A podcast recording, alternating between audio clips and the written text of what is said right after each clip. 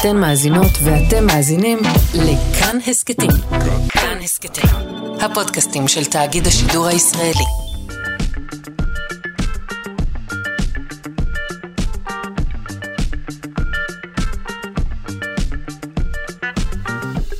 שלושה שיודעים. בוקר טוב, שלום, מה שלומכם? אתם השלושה שיודעים, כאן בכאן תרבות 104.9 או 105.3 FM. גם הבוקר אה, מקווה שאני אהיה כאן עם, רק עם דברים מעניינים, מחקרים, פיתוחים מדעיים וטכנולוגיים אה, למיניהם. למשל, נדבר הבוקר על חיסונים לדבורים. ועל uh, רחפנים למען הטלפים. ויהיו כאן גם uh, וירוסים חדשים uh, להנאתכם. עורך אותנו עמיתי פוקמן, uh, המפיקה תמר בנימין, על הביצוע הטכני אלון מקלר, אני שרון קנטור. אם אתם לא יכולים להאזין עכשיו, הצטרפו אלינו בשידור החוזר בשעה שמונה, או האזינו לנו כהסכת.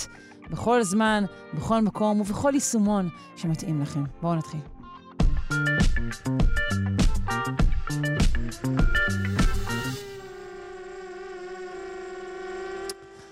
קורה שכשאנחנו מנסים לשפר משהו, אנחנו עושים נזק מהצד.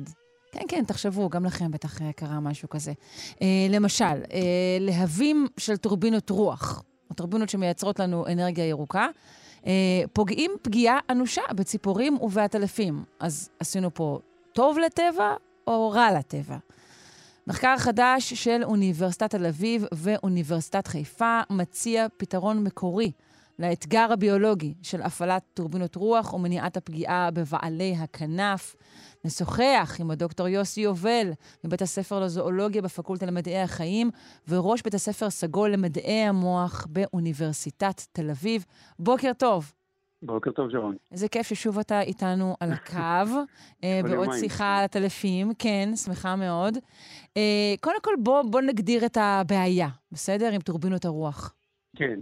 אולי גם נגיד, כמו, כמו, התחלת מאוד יפה, מאוד אהבתי את הפתיח שלך על כך שלפעמים אנחנו מנסים לשפר ואנחנו הורסים, אז אולי אני אתן מסר קטן שבאמת בישראל אולי עדיפה אנרגיה סולארית, ועכשיו ניגע בנושא. כי, כי יש הרבה שמש וזה אולי פחות מזיק. כי יש שפע וכי אנחנו על ציר נדידה מאוד חשוב של ציפורים, ולמה בכלל להתעסק עם ה... הבעיות האלה שאנחנו גורמים לטבע. שיש פתרון בישראל אחר, גם אנרגיה סולארית, אגב, יש אתגרים. בדיוק, אבל... זה מה שרציתי כן. לומר, אנשים כן. טוענים גם על מפגעים שמייצרת נכון, אנרגיה סולארית. נכון, גם שם, אגב, אנחנו קצת מעורבים, אבל לא, לא, לא זה הנושא להבוקר.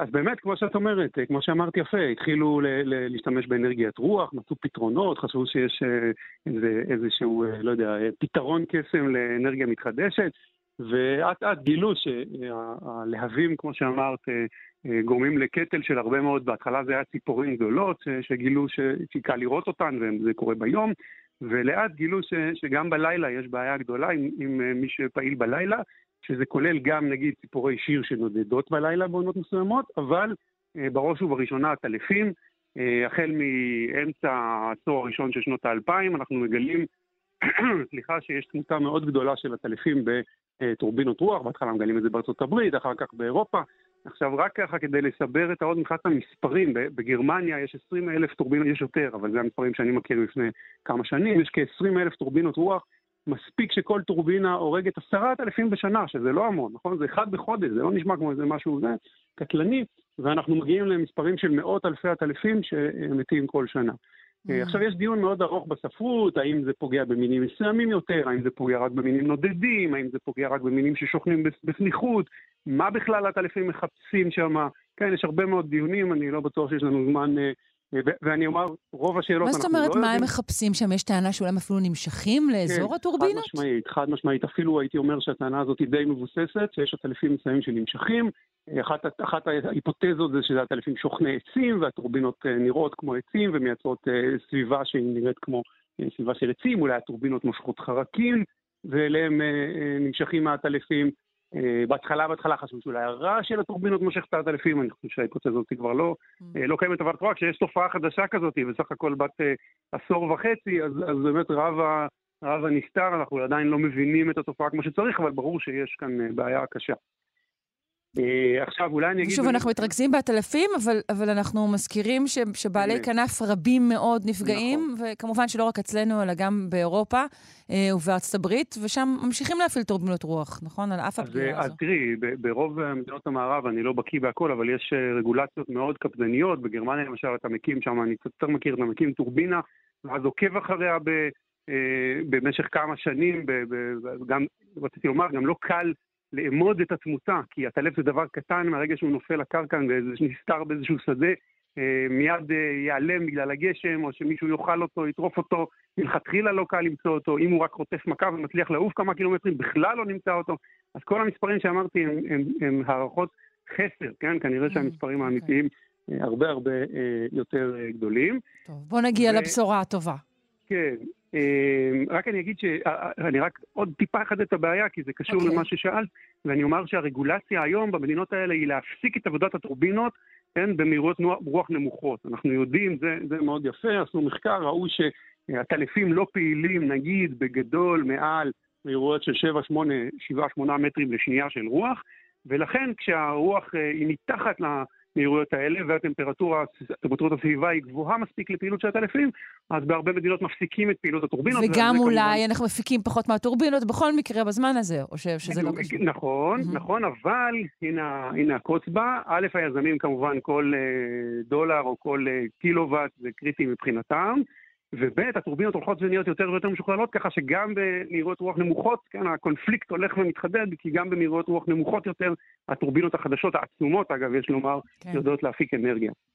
והנה עכשיו, כמו, ש, כמו שאמרתי, הנה ההצעה לפתרון. אנחנו ממש לא פתרנו את הבעיה, כמו שאמרת, מחקר משותף עם אוניברסיטת חיפה, פרופסור ניר ספיר, הובל על ידי סטודנט משותף, יובל ורבר, סטודנט דוקטורט מאוד מאוד uh, מצטיין, נעשו בעבר ניסיונות להרחיק את האלפים מטורבינות רוח, בדרך כלל זה על ידי קולות או אורות, כן, הכי פשוט, אין לנו, אה, בדרך כלל הפתרונות הם פשוטים, אין לנו יותר מדי, אה, רעיונות יותר מדי מרחיקי לכת, אבל הניסיונות היו תמיד סטטיים, מה שאני קורא, זאת אומרת, קול מושמע קבוע, אולטרסוני נגיד, במקרה של הטלפים, מושמע קבוע מה, מהטורבינה, או אורות מעבבים חזקים שמושמעים, סליחה, משודרים מן הטורבינה. והפתרונות האלה יש להם הצלחה חלקית מאוד, וכאן בא הרעיון אה, אה, אה, שלנו, אגב אני צריך לומר ביחד עם אה, יזם בשם גדי הראלי, שאולי אם נשתמש ב...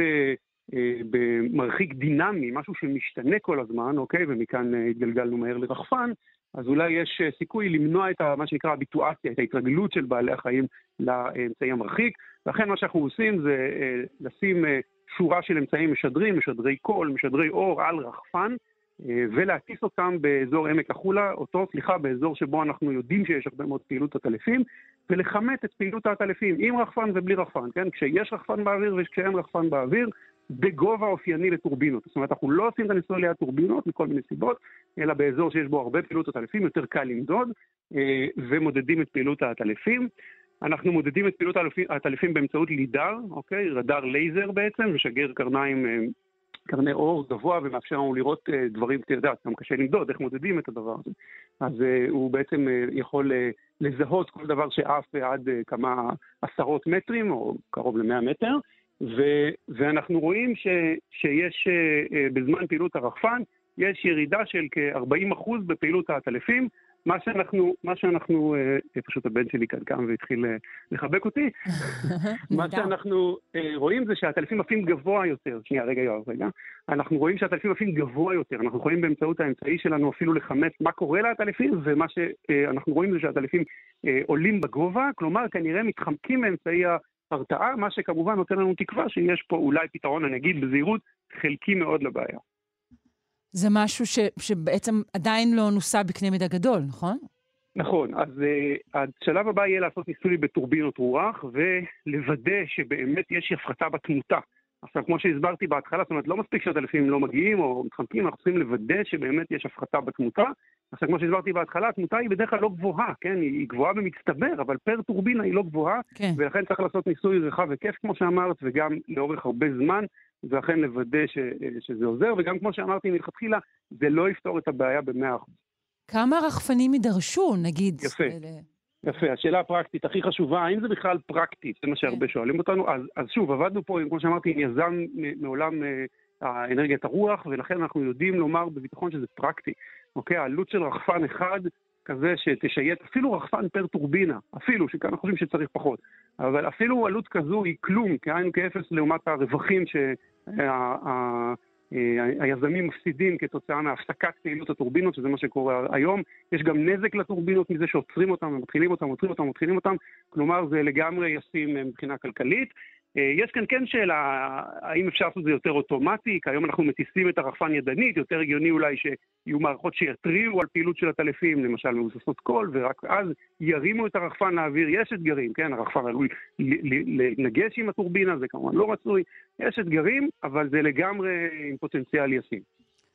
תודה רבה לך. דוקטור יוסי יובל, אה, נפנה אותך על הבן החמוד שלך. יואב קוראים לו? יואב, אכן, כן. בוקר טוב, יואב.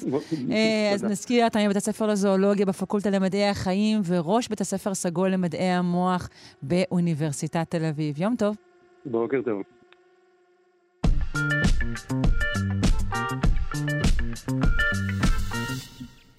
בחברה האייג'יסטית שלנו לא נוטים לראות את היתרונות של הוותיקים. אבל לפחות לגבי עצים, העמדה הזו משתנה.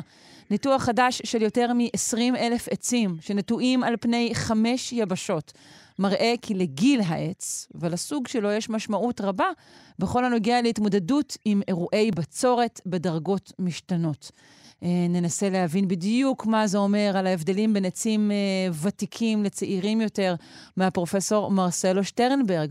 הוא ראש המעבדה לאקולוגיה של צמחים, חוקר אקולוגיה של שינויי אקלים מבית הספר למדעי הצמח ואבטחת מזון, הפקולטה למדעי החיים, אוניברסיטת תל אביב. בוקר טוב. בוקר טוב לך ולמאזינים. תודה רבה שאתה איתנו. אה, נעשה פה ניתוח חדש של, כמו שאמרנו, עשרות אלפי עצים. מה התגלה בניתוח הזה? אה, ניתוח אה, זה מחקר היקף, היקף יבשות, היקף אה, מידע בהובלה של חוקרים מאוניברסיטת אינדיאנה בארצות הברית, הראה שבעצם העצים הוותיקים ביותר, הם הראו עמידות מסוימת מבחינת הירידה בקצב הגידול שלהם, דווקא בעצים הוותיקים לעומת העצים הצעירים ביותר. איך אנחנו אה, מסבירים את זה? אנחנו מסבירים שהיכולת ההסתגלות או היכולת אה, עמידות של אותם עצים ותיקים אה, גדולה יותר, או הרגישות שלהם נמוכה יותר, כך בגלל, קודם כל אנחנו מדברים על עצים שיכולים לחיות מאות שנים. החשיפה שלהם לתנאי אקלימיים או לתנאי, לתנאי סביבה, או העמקת שורשים, היכולת אה, להתגבר על אה, תנאי סביבה בגלל הגיל שלהם דווקא אה, טוב יותר באופן יחסית. ההבדלים לא היו כל כך גדולים, כן? אבל אנחנו נמצאים כיום בבעיה כללית בנושא קשורה לביאור יערות, והחשיבה של המחקר הזה באה במסגרת יותר כללית על הצורך להגביר את ה... להקטין, בוא נגיד, להקטין את ה... תופעה של ביור יערות. רגע, קודם כל אני רוצה להבין, כלומר, עצם זה שעץ הוא ותיק וכבר עבר הרבה מאוד מצבי אקלים, זה אה, מצביע על כך, ו- ו- וגם גורם לו להיות יותר עמיד, כי הוא, כי הוא כבר עמד בכל מיני דברים, בעצם? בוא נגיד, אה, אפשר להגיד את זה כן, כשהצעירים, הצעירים במרכאות, כן, הם, הם טיפה יותר רגישים, והקצב הגידול שלהם קטן קטן יותר באופן יחסית לאלה שהם מבוגרים. באחוזים, זה, כן. זה שוב, זה, נגיד, נכון, עצים צעירים, צעירים, אנחנו מדברים על עצים שהם בני עד 140 שנים, והמבוגרים הם מבוגרים יותר. אז בואו באמת נדבר על, על בירור יערות. נזכיר את הסיבות לבירור הנרחב שמתרחש אה, בכדור הארץ. כן, התופעה של בירור היערות, בעיקר, אה, מה שאנחנו קוראים לזה כריתת יערות, כן, כן, היא תופעה של... אה, שינוי בשימושי קרקע כשאנחנו כורתים ביער והופכים אותו לשטח אה, לגידול אה, חקלאי, במקרה הזה ברוב מקומות העולם, קליטת יערות, להפוך אותם לגידול בקר או לגדל אה, מספוא לבעלי חיים. כאן זו תופעה מאוד מאוד רחבה. זה כרוך יד ביד עם תעשיית המזון מן החי. ללא ספק, זה חלק הולך ביחד, גם תעשיית, תעשיית המזון, תעשיית החי וגם תעשיית הגרעינים של, של בעלי חי, של צומח למספוא לבעלי חיים. אז mm-hmm. כאן אנחנו מדברים על חשיבות של היערות, שהיער כמבלע, כמקום איפה שהיכולת ספיגה של גזי חממה, גז, הגזים שהם בעצם אה, מגבילים את ההתחממות הגלובלית, אפשר להגיד ככה. כן. אמ, כשאנחנו כורתים את היער, אנחנו כורתים את היכולת קליטה של אותם גזי חממה, ומגבילים עוד יותר את התופעה של התחממות גלובלית. נכון, ויש לציין שהם חשבו שאוקיי, אז אנחנו, אז אנחנו באמת כורתים יערות רבים, אבל אז יש איזו, אה, אתה יודע, תגובת אה, אה, נגד או ניסיון לתקן, ואז נוטעים, מדברים הרבה על נטיעת עצים, אז בעצם מה שהמחקר אומר, שנטיעת העצים החדשים היא לא שווה אה, אה, באיכותה, נאמר, לשימור העצים הוותיקים. אכן כך, אכן כך. כאן החשיבות שהמאמר הזה מבליט על החשיבות של לשמור את היערות הוותיקים, ולא רק אה, לחשוב שאנחנו נוכל לפתור את הבעיה, אז זה כך שכל הזמן אנחנו בעצם כורתים, אבל כן אנחנו יכולים לעשות איזשהו, איזשהו קיזוז על זה שאנחנו נוטים. אבל כאן, אה, כאן, כאן הנקודה, החשיבות אה, ביותר לשמור על מה שיש. כן. וכאן, כשאנחנו רואים את התמונה, של אה, אלפי קילומטרים כל שנה ושנה הולכים ונקרטים, היכולת הקליטה או הספיגה של אה, כדור הארץ, זאת אומרת המערכות היבשתיות, אה, להתמודדות מול משבר אקלים האקולוגי, הוא קטן, ב, ב, ב, ב, הוא קטן, קטן עם הזמן, אז כאן, כאן החשיבות בהחלט לשמור קודם כל עליהם. ולנסות לבנות אה, תרחישים העתידיים, מה יקרה עם, עם הגברת התופעה של בצורת, אנחנו בהרבה מקומות בעולם. זהו, בדיוק. יש יותר בצורת גם, לא רק שגם העיירות נחרטים, גם יש יותר, יותר מקרי בצורת. אז כאן את השילוב של שני הדברים האלה, כריתה ותוספת אה, בצורת ממושכת, כן, זאת הבעיה, בצורת ממושכת, אה, היא, היא שילוב מאוד מאוד בעייתי. אם אנחנו רוצים לשנות את המגמה, של ההתחממות הגלובלית ושינוי אקלים. וכאן אה, כאן, כאן המאמרים, המאמר הזה גם כן נותן ביטוי על, על חשיבות גם כן לנסות להקטין את הביאור יערות, להקטין כמובן את הכריתת יערות, על מנת לשמור מה שיש. בגלל הצעירים, בואו נגיד במרכאות, לבד לא יוכלו לעשות את, ה, את המלחמה, במרכאות גם כן, של אה, אה, להתמודד מול משהו על אקלים האקולוגי. כן, אולי נוכל אפילו גם לגזור פה אמירה כללית. זה לא שהכל ניתן לתיקון, אנחנו צריכים לעבוד ככלל יותר על uh, שימור. Uh, ולא רק על תיקון. יכול להיות שתוכל להרחיב לי, תגיד אם אתה יכול, אני רואה שיש איזשהו הבדל כאן בין uh, עצ... עצים של uh, יערות טרופיים, אלון ואשור, לעומת עצים מחתניים.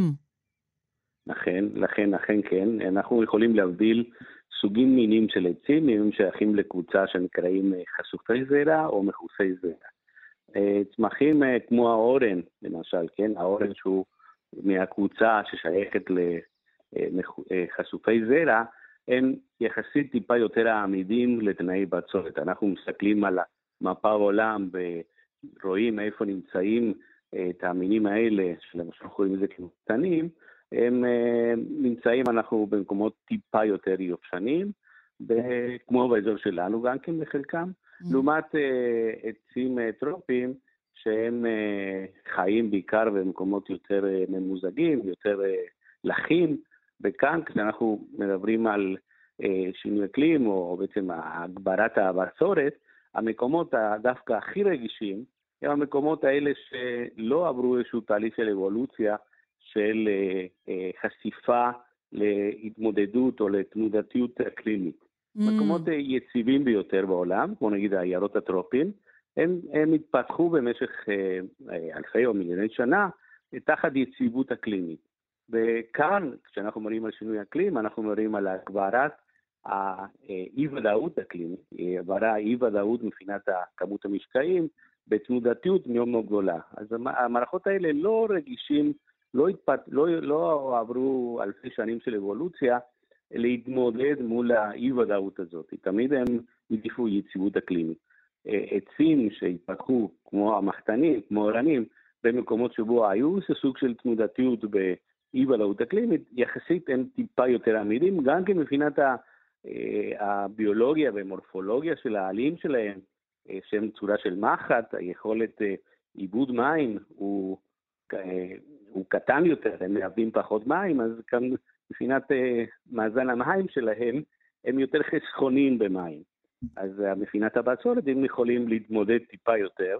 לא אומר שזה לא נפגע, לא. נפגעים, אבל היכולת באופן יחסית, הם יותר העמידים.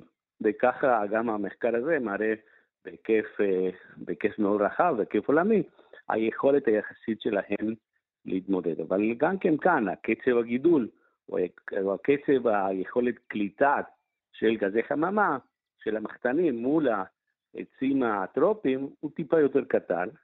אז לכן כאן הקיזוז, על אף שהעמידות הם טיפה יותר עמידים, אבל היכולת אה, קליטה של אותם גזי חממה הוא קטן יותר. אז כאן אה, טיפה מתקזז והתמונה מעניין, היא טיפה כן. יותר מורכבת.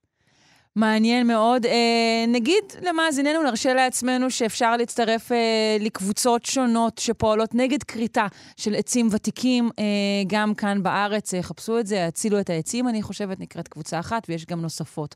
תודה רבה לך, פרופ' מרסלו שטרנברג. כאן עוד נקודה אחת, אחת אחרונה. אחרונה. אלא כאן החשיבות של המחקר ארוך- טווח. וכאן כן. המחקר הזה מראה החשיבות של איסוף נתונים, גם ניסויים, והרי שחסר לנו אצלנו בארץ נתוני ארוכי טווח, ואין לנו תחנות מחקר ארוכי טווח. אה, זה לא טוב. בהחלט שלא, לכן אנחנו חייבים לדעת מה קורה אצלנו. וכאן החשיבות שהממשלה, אה, או הממשלה שתבוא, והממשלות הנוכחית, שעדיין היא- יש לה אולי יכולת החלטה לפני שהולכים, להשקיע בכסף למחקר לתחנות ארוכת טווח, כך שאנחנו נדע גם באזור שלנו מה קורה. בהחלט. כאן, אה, אהבת הארץ פנים רבות לה. אנחנו uh, צריכים לסיים, פרופסור מרסלו שטרנברג. אני מודה לך מאוד. נזכיר שוב שאתה ראש המעבדה לאקולוגיה של צמחים, חוקר אקולוגיה של שינויי אקלים, מבית הספר למדעי הצמח והבטחת מזון, הפקולטה למדעי החיים, אוניברסיטת תל אביב. תודה רבה לך על השיחה הזו. תודה לכם ויום טוב. יום טוב.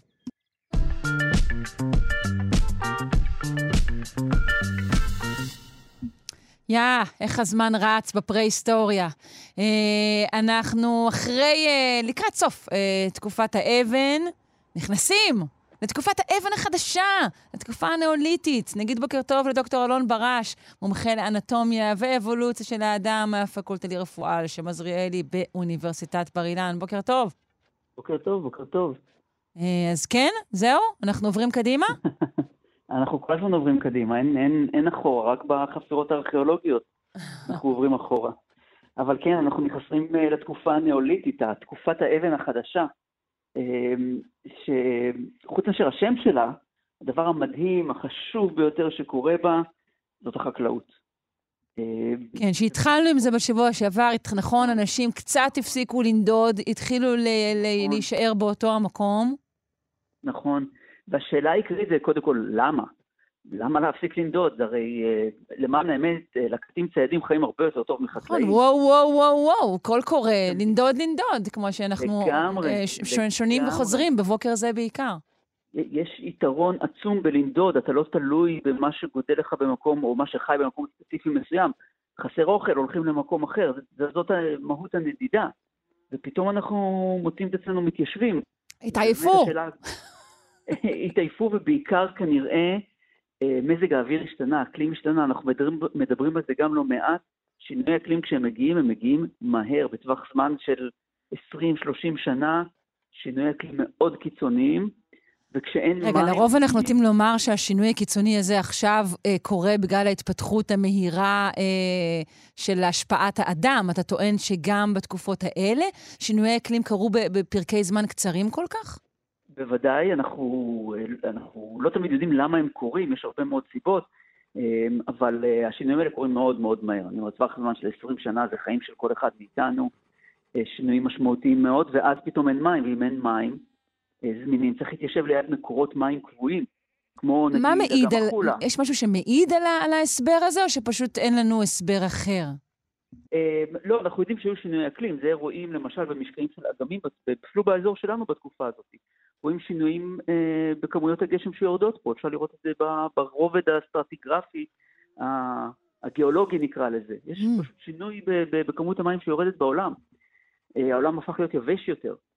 אה, יחד עם המסע של הקרחונים דרך אגב, אבל אנחנו לא כל כך מבינים את הכל שם עד הסוף. בכל אוקיי. מקרה, אין מים, אנחנו צריכים להתיישב ליד מקורות מים קבועים, אני אומר כמו הכנרת, כמו החולה, מקומות כאלה ש... ששם יש לנו מים באופן זמין. וקבוצות האנשים גדלות גם, נכון? הן יותר גדולות מאשר אז- כשהיינו בחבורות בוודאי, של כי- ציידים כי- לקטים. לגמרי, כי מה שקורה ברגע שאנחנו מתיישבים, בואי נגיד, אה, לקצור אה, תבואה זה משהו שהיה קיים תמיד.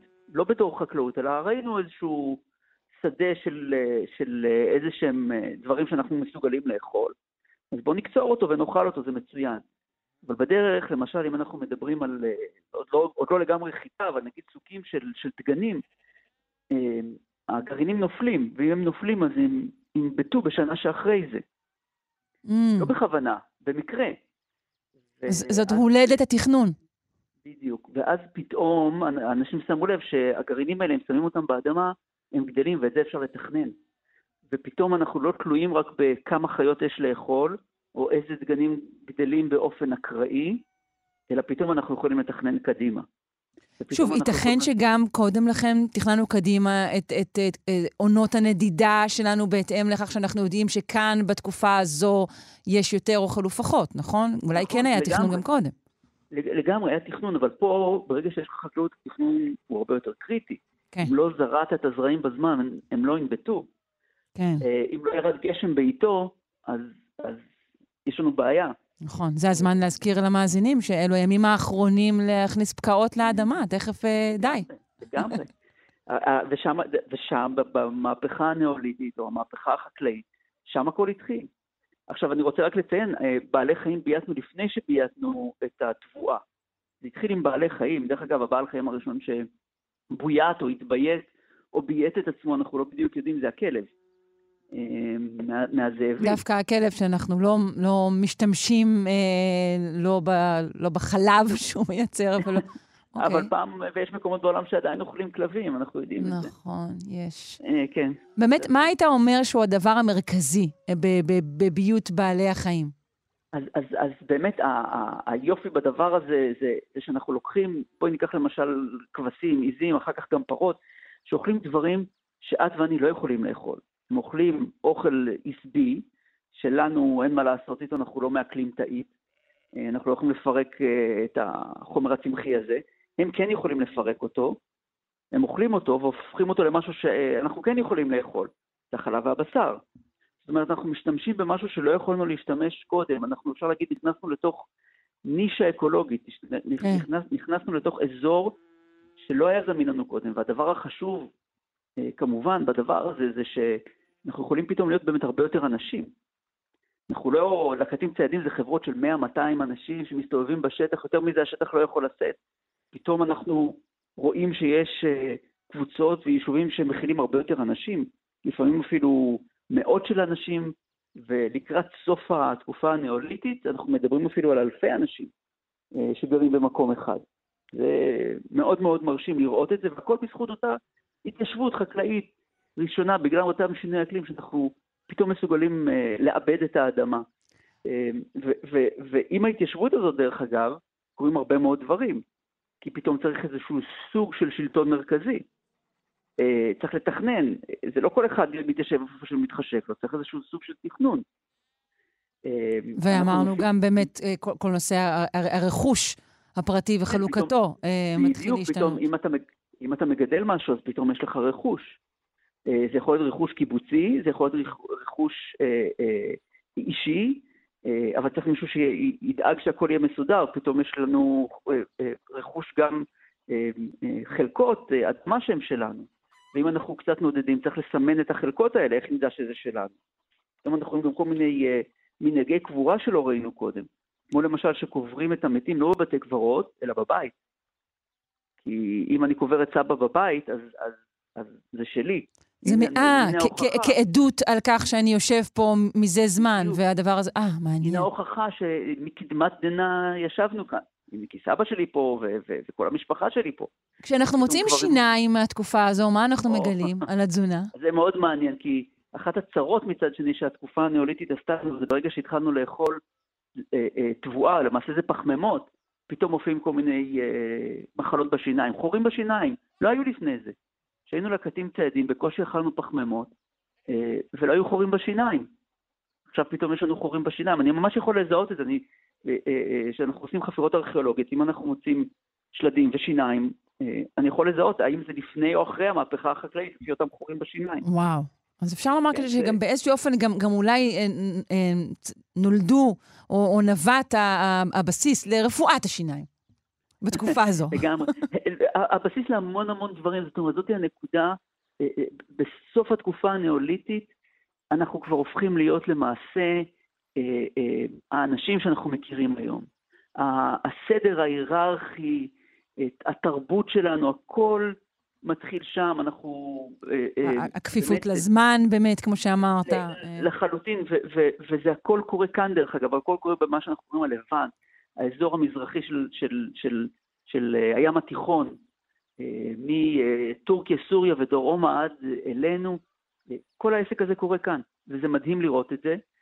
ולמעשה, התקופה שתבוא אחר כך היא כבר התקופה של מה שאנחנו קוראים לה תקופת המתכות, תקופת הנחושת, הברונזה, כן. אה, אחר כך הברזל, זהו, זה, זה כבר שם, זה כבר מה שאנחנו מכירים מכל הסיפורים אה, שאנחנו מכירים מהתנ"ך. זה מתחיל איפשהו שם. זאת אומרת, המהפכה הנאוליתית אפשרה לכל הדבר הזה לקרות. התקופות הבאות זה כבר התקופות שהן כבר לא פרה-היסטוריות, הן תקופות כמעט ההיסטוריות, זאת אומרת, כבר אנחנו רגע לפני שמתחיל הכתב. רגע לפני שיש... אוי, לא, תכף נכנסים להיסטוריה ונגמרת... כן, כן. אה, תמיד אפשר לחזור עוד אחורה בזמן, זה בסדר. אני סומכת עליך. יופי. דוקטור אלון ברש, מומחה לאנטומיה ואבולוציה של האדם, הפקולטה לרפואה על שם עזריאלי באוניברסיטת בר אילן. תודה, יום טוב, שבוע טוב. תודה, יום טוב.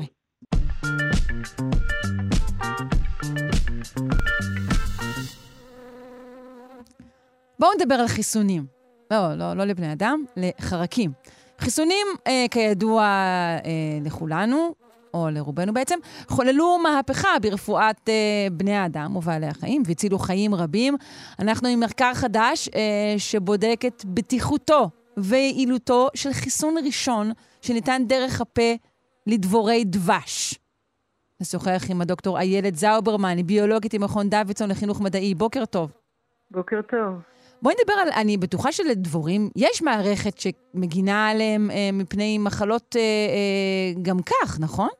נכון, לדבורים יש אה, מערכת חיסונית, אה, יש להם הרבה מאוד אמצעים אה, שונים להגן על עצמם מפני מחלות.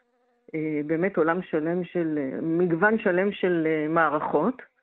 אה, ובמקרה הזה פה הם בעצם התבססו על איזושהי מערכת מאוד מאוד ספציפית אה, וחכמה. אה, אבל לרגע אני רק אדבר על המחלה שלה, הם פיתחו חיסון. אוקיי. לא, כי רציתי לציין שמה שקראתי זה שאין להן נוגדנים, יש להן מערכות אחרות, נכון? נכון, נכון. נכון. יש להם תאים חיסוניים, יש להם כל מיני חלבונים ואנטי-בקטריאל פפטייד, פפטידים, זה מין רצפים קצרים של, אה, כמו חלבונים קצרצרים שיכולים אה, לפעול כנגד כל מיני גורמי מחלה, ויש להם בכלל הרבה מאוד אמצעים, מאוד אוקיי. מאוד מגוונים. אז בואי נדבר על אה, המחלה באמת. במקרה הזה הם רצו לפתח אה, חיסון אה, למחלה שנקראת ריקבורון הוולד האמריקאי. זו מחלה חיידקית מאוד מאוד קטלנית לכברות, למושבות. בעצם כשהפועלות של הדבורים מאכילות זכלים, היא פוגעת בזכלים של הדבורים, כשהפועלות מאכילות אותם במזון, את יודעת, הזכלים יושבים בתוך המשושים, הקטעים המשושים שבכוורת, mm-hmm. כשהן מאכילות אותם, לפעמים המזון נגוע בנבגים של החיידק הזה, והחיידק מגיע למעי של הזחל, שם הוא נובט, מתחיל להתחלק, החיידקים מתחלקים, מתחלקים, ובעצם הורגים את הזחל מבפנים, הם גורמים לו לריקבון, לכן המחלה נקראת ריקבון הוולד האמריקאי. ואז בעצם כל הדור של הדבורים הבא אה, מת, והמחלה גם מאוד מדבקת, והיא עוברת מתא לתא, מזחל לזחל ומכוורת לכוורת, והכוורות מתחסלות. מה, מה הסיבה מאוד... בעצם שהמחלה הזו פורצת? כי סליחה על האמירה ההוליסטית, אולי אה, יש לזה סיבה. תראי, נבגים קיימים בטבע, החיידקים קיימים בטבע, והם אה, מפוזרים בחוץ. עכשיו, החיידקים האלה הופכים להיות נבג, זה אומר שהם בעצם בתנאים קשים, שאין להם איפה להתחלק ולהתרבות, הם, הם שמים על עצמם מין קליפה קשה כזאת, והם יכולים ככה לשרוד עשרות שנים, פשוט בלי להתחלק, בלי לחיות. הם במין מצב רדום כזה. והם יכולים לחיות ככה עשרות שנים.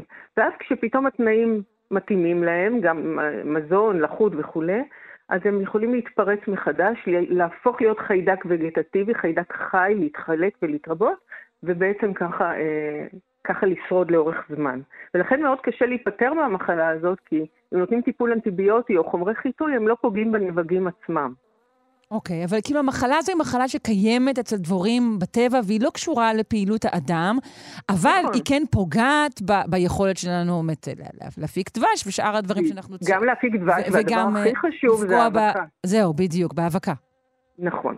ולכן אה, הרבה מאוד מדענים מחפשים פתרונות, פתרונות אחרים, אה, מעבר לתרופות וחומרי חיטוי, בשביל אה, אה, להציל את הדבורים.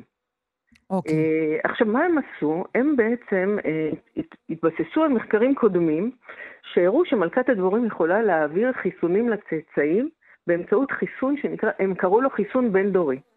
ב-2014 היו חוקרים שלקחו וניסו להזריק לתוך המלכה, לגוף של המלכה, uh, נבגים מומתים, ואז הם פתאום גילו שהנבגים האלה מתעכלים, הם מתפרקים בגוף של המלכה, ומועברים לגופי השומן שלה, ומגופי השומן הם מועברים לביצים. ואז כשהמלכה מטילה את הביצים שלה בתאים, כשנולדים, כשבוקעים הזכלים החדשים, הם חשופים מיד אה, לחתיכות הנבגים, ומיד מפתחים חסינות כנגדם. זאת אומרת, מערכת החיסון שלהם, שהיא רואה, בדיוק כמו אצלנו, כשאנחנו מזריקים לנו חיסון, מזריקים לנו בעצם חיידקים או, או נגיפים מאומתים, או חלקי חיידקים ונגיפים, מערכת החיסון בעצם חושבת שעכשיו היא נפגשת עם חיידק אלים, והיא מתחילה לעבור אימון, היא, היא מאוכתבת, ואז היא זוכרת את זה, ובפעם הבאה כשנחשף שוב למחלה, אנחנו נהיה מוגנים מפניה. זה כבר אמרת ב-2014 ונעשה על ידי הזרקה, ומה החידוש נכון. כרגע? עכשיו, מה החידוש? ללכת ולתת לדבוראים לחסן מלכות עם הזרקה זה לא ריאלי, זה מאוד מאוד קשה, וגם מאוד מסכנים את המלכה, את החיים שלה על ידי הזרקה. החיש... החיש... החידוש פה, שהם בעצם ניסו לתת את החיסון במזון. הם יצרו מין ממתק כזה שמכיל נבגים מומתים, ונתנו את זה למלכה לאכול. זה בעצם שהמנ... תמיסה שמשולבת בתוך התמיסת סוכר, אה, נכון? ש... כן, ש... כן, הם יצרו אוקיי. איזה מין ממתק כזה, כן. אוקיי. ואז המלכה שבעצם אה, עיכלה את הנבגים, ולאחר אה, איזה זמן הם אספו את הזכלים שהיא הטילה, וחשפו אותם באופן מכוון לנבגים, והם גילו שתמותת הזכלים פחתה ב-30 עד 50 אחוז, שזה משמעותי, זה אומנם לא 100 אחוז, אבל זה מספיק בשביל להציל את המכוורת. נכון. נציין אבל שזה, נכון, זה עוד לא נעשה, עוד לא נעשה ניסוי רחב דיו, נכון? עוד לא נעשה ניסוי רחב, הם רשמו פטנט על החיסון הזה, הם כרגע באמת מנסים, עושים אה, ניסיונות ל- ל- לייעל אותו יותר, שיהיה יותר מוצלח. אה, אבל אם הם יצליחו והפיתוח יעלה יפה, אז בעצם זה יהיה החיסון המסחרי הראשון לשימוש בחרקים, שזה באמת חידוש ופריצת דרך. וואו, כן, כן, לגמרי. ו- אה, ו- ואפשר גם אחר כך אולי להשתמש, לפתח חיסונים דומים כנגד מחלות אחרות של דבורים, או אפילו כנגד אה, חרקים אחרים שיש להם את אותו מנגנון של חיסון. על בסיס המנגנון הזה בעצם. נכון, בדיוק. יפה.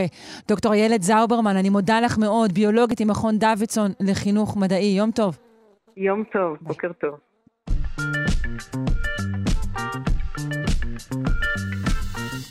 וכרגיל, סיום השעה עם הקתדרה למוסיקה של הפרופסור משה זורמן, מלחין מייצח ומייסד הקתדרה למוסיקה בשיתוף הדוקטור אסטרית בלצן. בוקר טוב. בוקר טוב, שרון. על מה נדבר היום? כיצד נקצוב את פינתנו זו? נקצוב את פינתנו פה? בהחלט. אז אה, בימים אלה מנגן את התזמורת הפילהרמונית, את הסימפוניה השמינית של בטהובן. זו סימפוניה קטנה, צנועה, ליד אחיותיה הדרמטיות הגדולות. השביעית שלפני זה, שהיא מהפכנית, והתשיעית, שכולם מכירים כמובן, ושרים. איזה מין מחווה קטן של בטהובן לעולם שהיה ונעלם, או סתם איזה תחושה של לצאת לחופשה קטנה. אבל יש בתוך הסימפוניה הזאת איזה סוד קטן ופיקנטי שהייתי רוצה לשתף אתכם איתו. אני רוצה שנשמע את התחלת הפרק השני של הסימפוניה השמינית, ואז נדבר על הסוד הקטן שטמון בתוכו.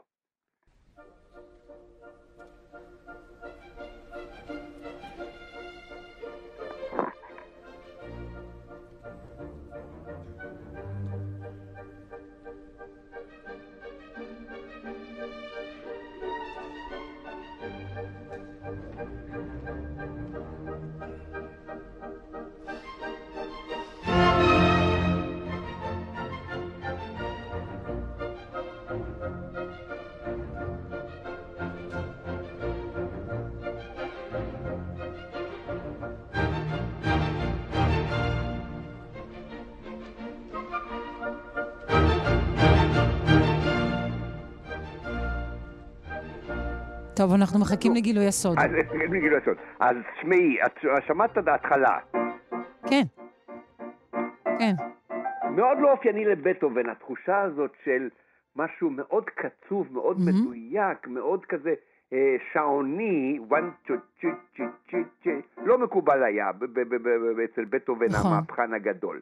ומסתבר שהפרק הזה מוקדש בהיחווה כמובן, לא כתוב עליו, לבחורצ'יק בשם יוהאן מלצל, שהיה מדען בין תקופתו ועירו של בטהובן, היה גם חברו הטוב, האיש שהמציא את המטרונום. מי שלא יודע מה זה מטרונום, זה המכשיר המכני אשר דופק במונוטוניות את המהירות הפעמה, לפיה צריך לנגן את הקטע המוזיקלי. אז הוא הקדיש את היצירה הזו למלצל, לממציא המטרונום? מלצל עם שני כן, למדים. מלצל, בוודאי. כן, וככה.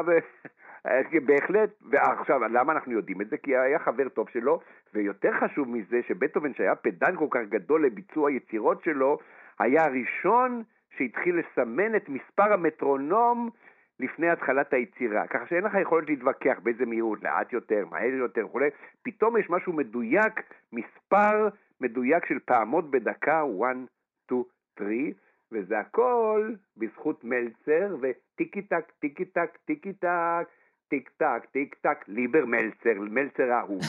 ועכשיו, בגלל שהוא כל כך אהב את מלצל, הוא אפילו הקדיש לו איזה קטע קנון קטן למקהלה. שימי לב, כל הטקסט בקנון הזה זה טיק טק, טיק טק, טיק טק, טיק טק, טיק טק, lieber מלצל. בואו נשמע, בטהובן מקדיש את הקנון הקטן שלו והקומי למלצל ממציא המטרונום, ששינה את פני עולם המוזיקה.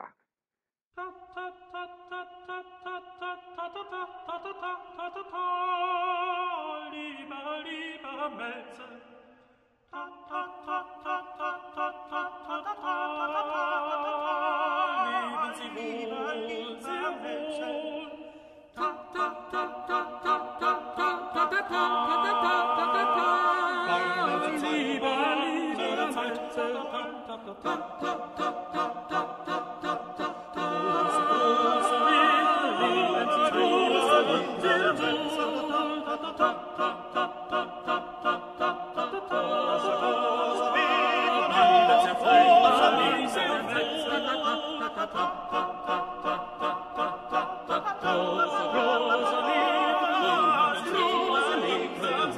איזה יופי, של מי, של מי הביצוע שאנחנו שומעים? זה נהדר.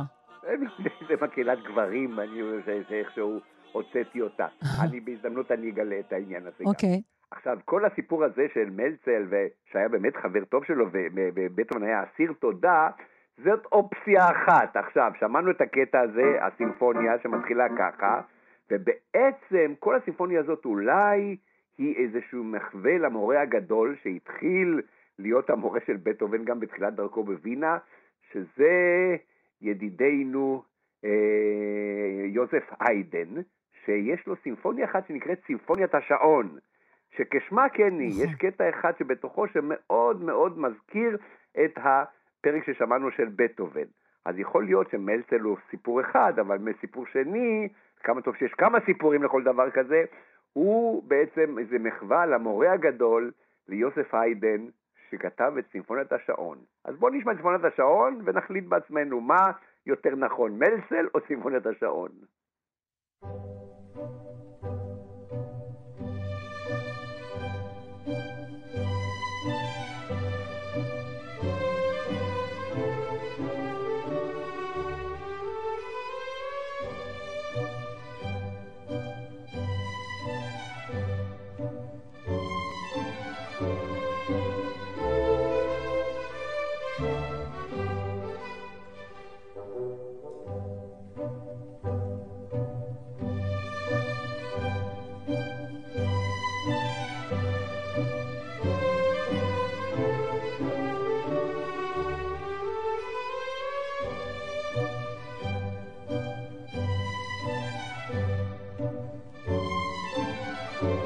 רגע, זה לא נכתב על בסיס של מטרונום? לא, בהחלט לא. לא, עוד לא הומצא המטרונום. עוד לא הומצא בשלב הזה, יש לציין. אוקיי. אבל שעונים היו כבר כמובן. כן, זה- ובכלל, המוזיקה היא אומנות שפועלת בזמן, ויש לה רומן ארוך עם שעונים. והיא מתי מוזיקה מתחילה ומתי מסתיימת, והמוזיקה פועלת בזמן, וזה הגדולה שלה וגם הצרה שלה לפעמים. אם אתה לא מבין משהו, החמצת וזהו, הפסדת, אתה לא יכול להחזיר אחורה את, את הזמן. כן. אחד הקטעים המאוד מפורסמים הוא קטע של המלחין האמריקאי לירוי אנדרסן, אפרופו. שעונים וזה, מהמם. שנקרא The Syncopated Clock. כן. זה הפך להיות לקטע מנוגן בכל תוכנית של מוזיקה קלאסית קלה, אז הנה השעון, אולי לא המטרונום, אלא השעון, הפך להיות נושא לאחד הקטעים הכי אהובים בתחום המוזיקה הקלאסית הקלה. לירוי אנדרסן, The Syncopated Clock.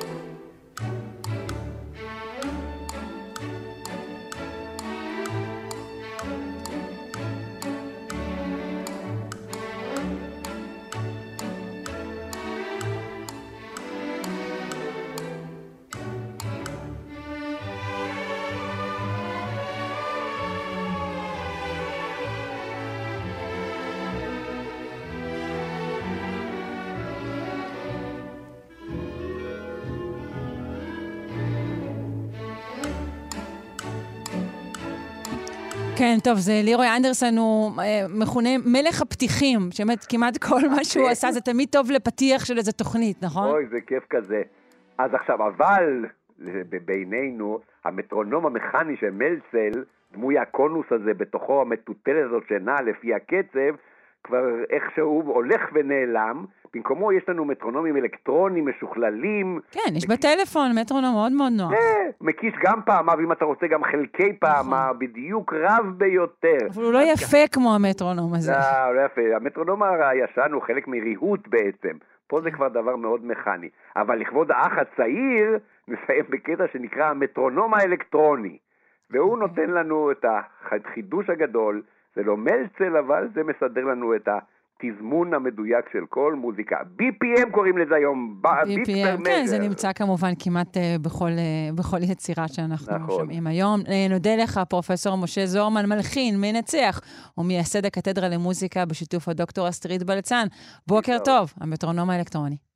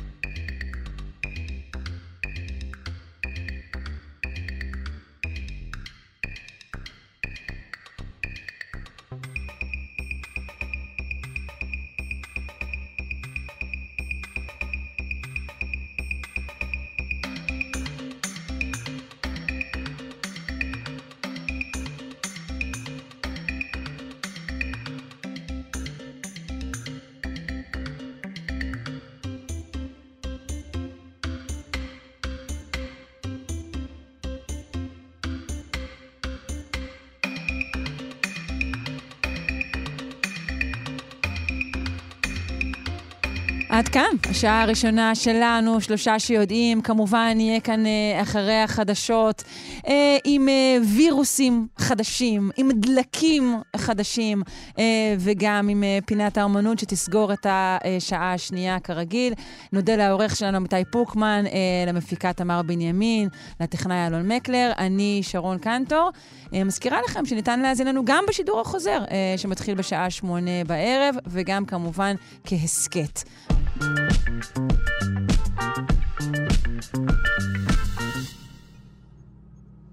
חוקרים מבית החולים הדסה הצליחו ליצור תאי זכר ונקבה בעלי מטען גנטי זהה מאותו אדם.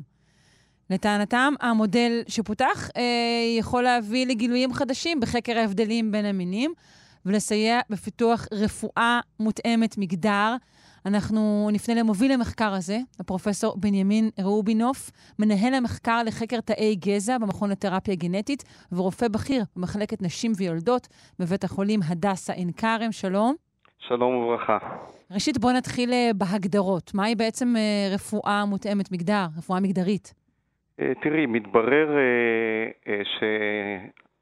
שגברים ונשים שונים מאוד זה מזה. לא ייתכן. אכן כך. אה, ומחלות אה, מתבטאות בשכיחות שונה בגברים ובנשים, ויש להן ביטוי שונה בגברים ובנשים. אז מחלות למשל אה, אוטואימוניות של המערכת החיסון, כמו טרשת נפוצה, הן הרבה יותר שכיחות בנשים. או זיהומים מצד שני, הם מתבטאים יותר קשה בגברים, לדוגמה זה מחלת הקורונה, שהיא יותר קשה בגברים מאשר בנשים. כך שיש... זה, לא ש... זה לא שהם סתם קיטרו? אוקיי, בסדר. כך שיש הבדל במופע של מחלות בין נשים וגברים, גם בתגובה של נשים וגברים לטיפול יש הבדל, וגם ברעילות של תרופות, אה, הרעילות היא שונה אצל אה, גברים ונשים. ולכן אה, התפתח התחום שנקרא רפואה מגדרית, שלמעשה מנסה להתאים את ההבנה של מחלות והטיפול בהם לנשים ולגברים, להתאים באופן ספציפי לנשים ולגברים. ואני מניחה שעד עתה היה צריך איזה מטען אה, סטטיסטי גדול, בדיקה של הרבה מאוד נשים וגברים, כדי, כדי להתגבר על, ה, על השונות הזו, נכון? נכון. לא היה מודל ב, ב, ב, ב, במעבדה שאפשר היה לבדוק הבדל בין נשים וגברים אה, בצורה פשוטה, ולכן צריך היה לעשות מחקר על קבוצות גדולות של נשים וגברים כדי לזהות את ההבדלים ולהתגבר על השונות הגנטית שקיימת בין פריטים, הלוא כל אדם שונה מרעהו במטען הגנטי, וזה מכניס הרבה רעש רקע שמפריע לזהות את ההבדלים בין המינים. רגע, גם, לכן... גם זוגות תאומים, נגיד, שהם בן ובת, גם הם לא זהים גנטית, גם זה לא עוזר. נכון, זה לא עוזר. אה, זוגות תאומים הם, תאומים הם אה, כמו אח ואחות למעשה. אה, תאומים זהים הם תמיד בעלי אותו מין, זה או שני תאומים זהים בנים או שתי תאומות זהות כן. בנות.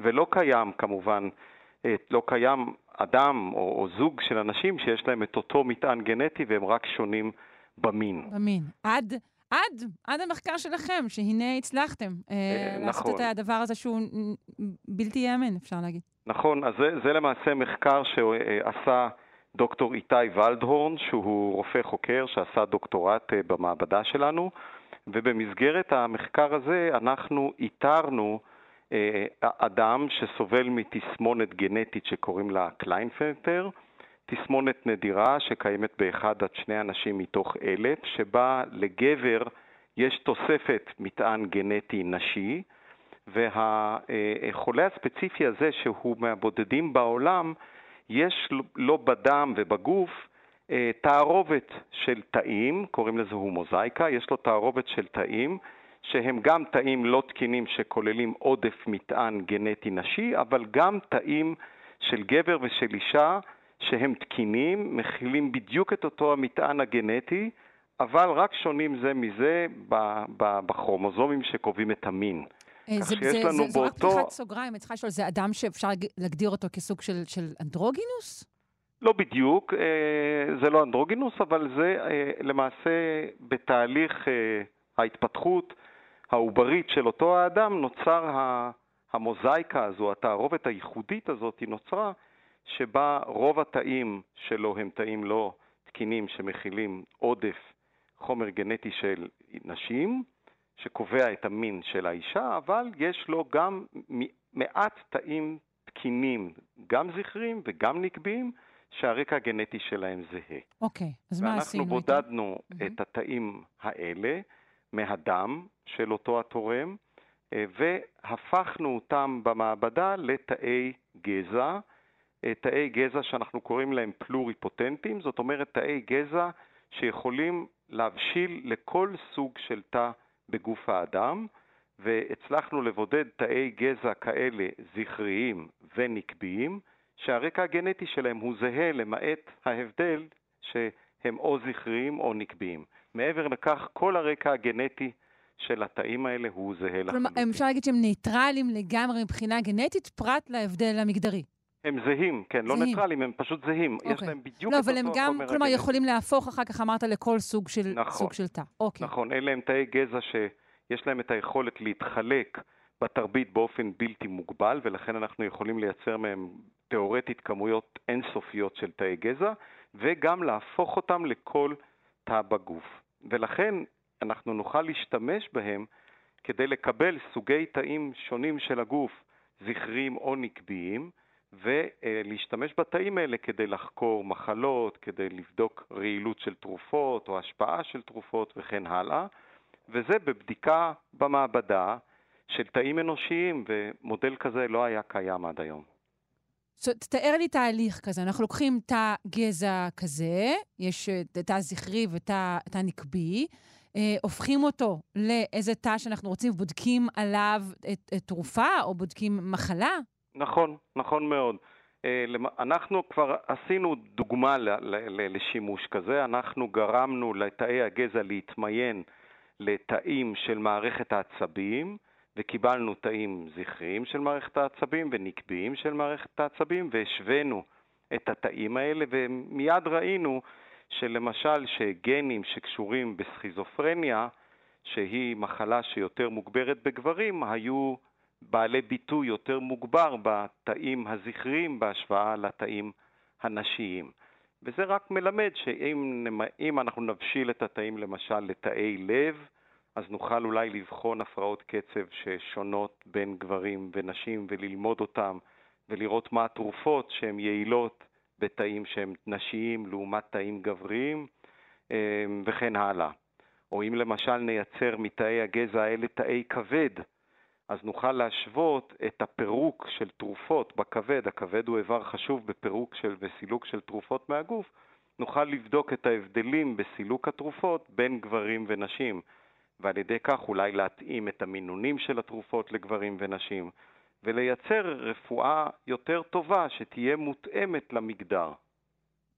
עד כמה הדבר הזה אה, ילך במקביל לעוד ענף שמתפתח, שהוא רפואה שהיא מותאמת אישית לאדם כזה או אחר בלי קשר אה, למגדר שלו? אני חושב שבעיקר זה מעין אה, תת-סעיף של הרפואה המותאמת אישית, כי למעשה. אנחנו מדברים פה על רפואה מותאמת אישית, אבל לא לאדם מסוים, אלא למגדר. זאת אומרת, אני חושב שזה חלק מכל התחום הזה שנקרא רפואה מותאמת אישית. אנחנו מדברים כאן על הרפואה המגדרית שהיא כן. קצת יותר נרחבת, זאת אומרת, היא לא מתייחסת לאינדיבידואל אחד, אלא מתייחסת לקבוצה, לגברים ולנשים. כן. עד כמה מחקר כזה אה, הגיע, בין היתר, בזכות ההתקדמות אה, שיש לנו בכניסה של נשים למקצועות המחקר והרפואה, ובכלל, אה, בוא נאמר, להכרה של נשים כ, כאדם?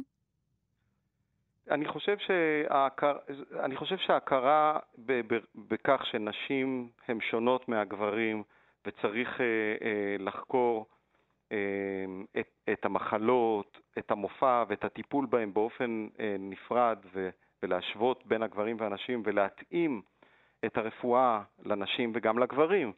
הוא לא כל כך קשור לכניסה של נשים אה, כפי שאת ציינת, אבל בהחלט אה, תחום שהמודעות אליו היא מאוד גדולה. אני חייב לומר שכיום ה-NIH, שזה הגוף העיקרי שמממן מחקרים בארצות הברית, מקפיד לדרוש שכל מחקר שיבוצע במימון שלו יכיל גם נשים וגם גברים במספרים שווים. הרשויות לאישור תרופות כיום מאוד מקפידות על כך לוודא שתרופות שנכנסות לשוק נבדקו במודלים, ניסו לנסות לעשות השוואה ולראות אם יש צרכים בהתאמה של מינונים, של טוקסיות, של רעילות, של האפקט בין נשים ובגברים. והתחום הזה הוא תחום מאוד מאוד uh, בעל עניין כיום, um, שהולך ומתגבר, והמודל שלנו הוא למעשה המודל הראשון שיאפשר לחקור בצורה יחסית פשוטה במעבדה את ההבדלים בין המינים ויוכל לחסוך את הצורך אה, לעשות מחקרים על אוכלוסיות מאוד גדולות של נשים וגברים, שאלה כמובן מחקרים שקשה לבצע אותם. ללא ספק. אה, לדעתי זה מקבל עשר במדד הוואו אה, של שלושה שיודעים. אה, פרופסור בנימין ראובינוף, מנהל המרכז לחקר תאי גזע במכון לתרפיה גנטית ורופא בכיר במחלקת נשים ויולדות בבית החולים הדסה עין כרם. תודה רבה לך על השיחה הזו, ותודה כמובן גם על המחקר פורץ הדרך הזה. נתראות. תודה, תודה רבה, תודה.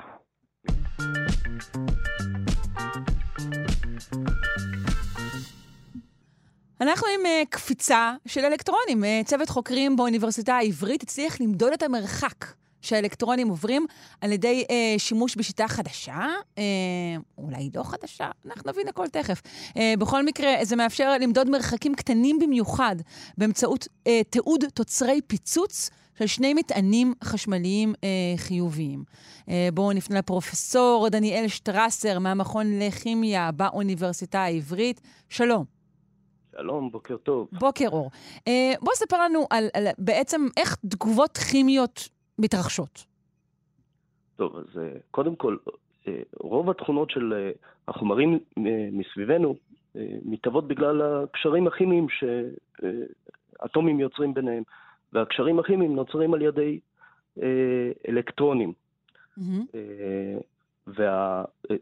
אנחנו, אנחנו לא חקרנו את כל התגובות, אנחנו חקרנו אה, סוג מסוים של תגובה שנמצא, התגלתה פחות או יותר לפני מאה שנה, והיא הרבה, הרבה יותר אה, יעילה, מנגנון תגובה הרבה יותר יעיל מתגובות אחרות, אה, אה, ולפני מאה שנה הסבירו את זה, אה, שהתגובה כל כך, אה, כל כך חזקה בגלל שלפני שהאטומים או המולקולות נוגעים אחד בשני, אלקטרון יכול לקפוץ ממולקולה אחת למולקולה אחרת, ואלקטרון הרי נושא מטען אה, חשמלי שלילי.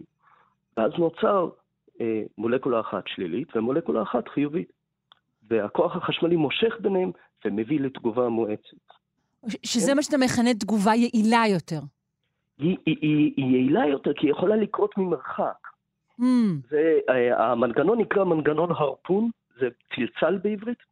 תדמיינו, או אנחנו מדמיינים, אה, אה, אה, צייד כמו צייד לוויתנים לפני 200 שנה, uh-huh. שזורק צלצל לעבר לוויתן ממרחק, ואז מושך אותו אליו בשביל שהוא יוכל להגיב איתו.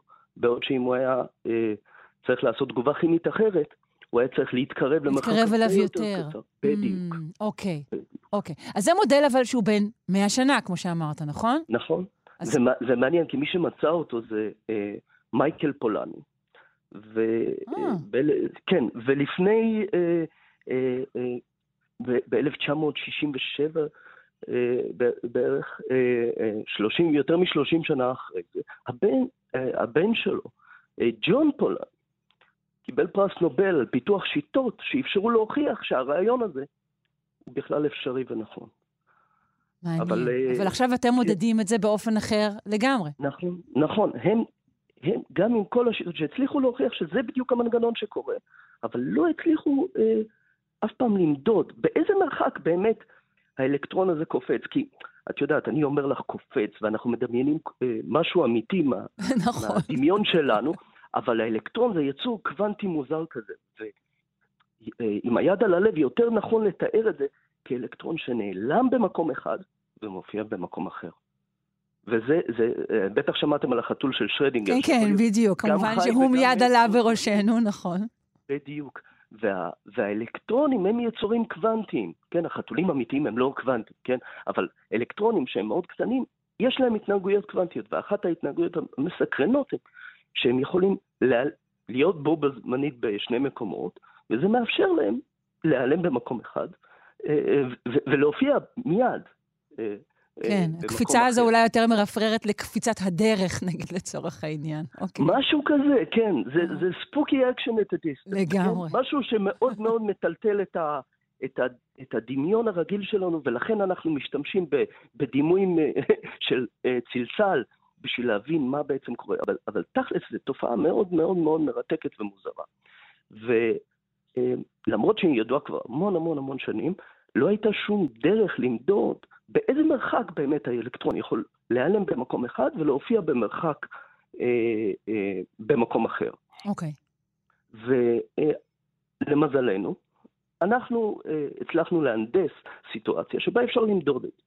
במקום המצב הרגיל שבו אה, זורקים אלקטרון ואז יש יצור אחד אה, אה, שלילי ויצור אחד חיובי, אנחנו יצרנו מצב אה, שבו האלקטרון עובר ממולקולה ניטרלית למולקולה עם מטען חשמלי חיובי, גדול, כפול למעשה.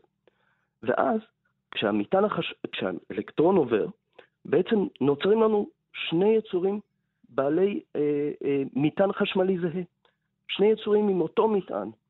וכמו שהמטען החשמלי ההפוך של אה, מטען שלילי ומטען חיובי נמשכים אחד אל השני, מטענים זהים דוחים אחד את השני בכוח mm-hmm. מאוד גדול, והכוח הזה מאוד מאוד תלוי במרחק. כן? מתרחש, למה, בגלל שהמרחקים מאוד קטנים, מתרחש פיצוץ. אנחנו קוראים לזה פיצוץ קולומבי. כן? למה זה נקרא כך? הוא, הכוח הוא קולומבי, כוח קולון. אוקיי. אוקיי? ו, וכשזה מתפוצץ, אה, בעצם אה, במעבדה, אנחנו, יש לנו את הכלים אה, לבוא ולמדוד את המרחק שאליו השברים מהפיצוץ הזה מגיעים. אה, וככל שהמרחק הזה יותר גדול, ככה אנחנו יודעים שהכוח הדוחה היה יותר חזק. למעשה אנחנו יכולים למפות את המרחקים שאנחנו מודדים במעבדה, את המרחקים שאליהם החלקיקים מגיעים כשהם מתפוצצים, למרחק של, אה, שבו הפיצוץ החל. ובסיטואציה שאנחנו הגענו, המרחק שבו הפיצוץ החל, זה המרחק שהאלקטרון קפץ. ברגע שהאלקטרון קופץ, הדחייה מתחילה והפיצוץ מתרחש. אתם עבדתם גם עם ניסוי, אבל גם עם אה, מידול תיאורטי, נכון? נכון מאוד. עכשיו, זה, זה, זה, בעצם מה שאנחנו עושים פה זה מחקר בסיסי, והמטרה שלנו היא להבין את העולם יותר טוב, להבין אה, במטרה שאנחנו נוכל ליצור אה, מודלים אה, אה, תיאורטיים, שנוכל לתת תחזיות לגבי דברים שאנחנו לא מדדנו. זהו, והיה כן. פער בין, בין המידול התיאורטי לבין מה שראיתם בניסוי? אה, כן.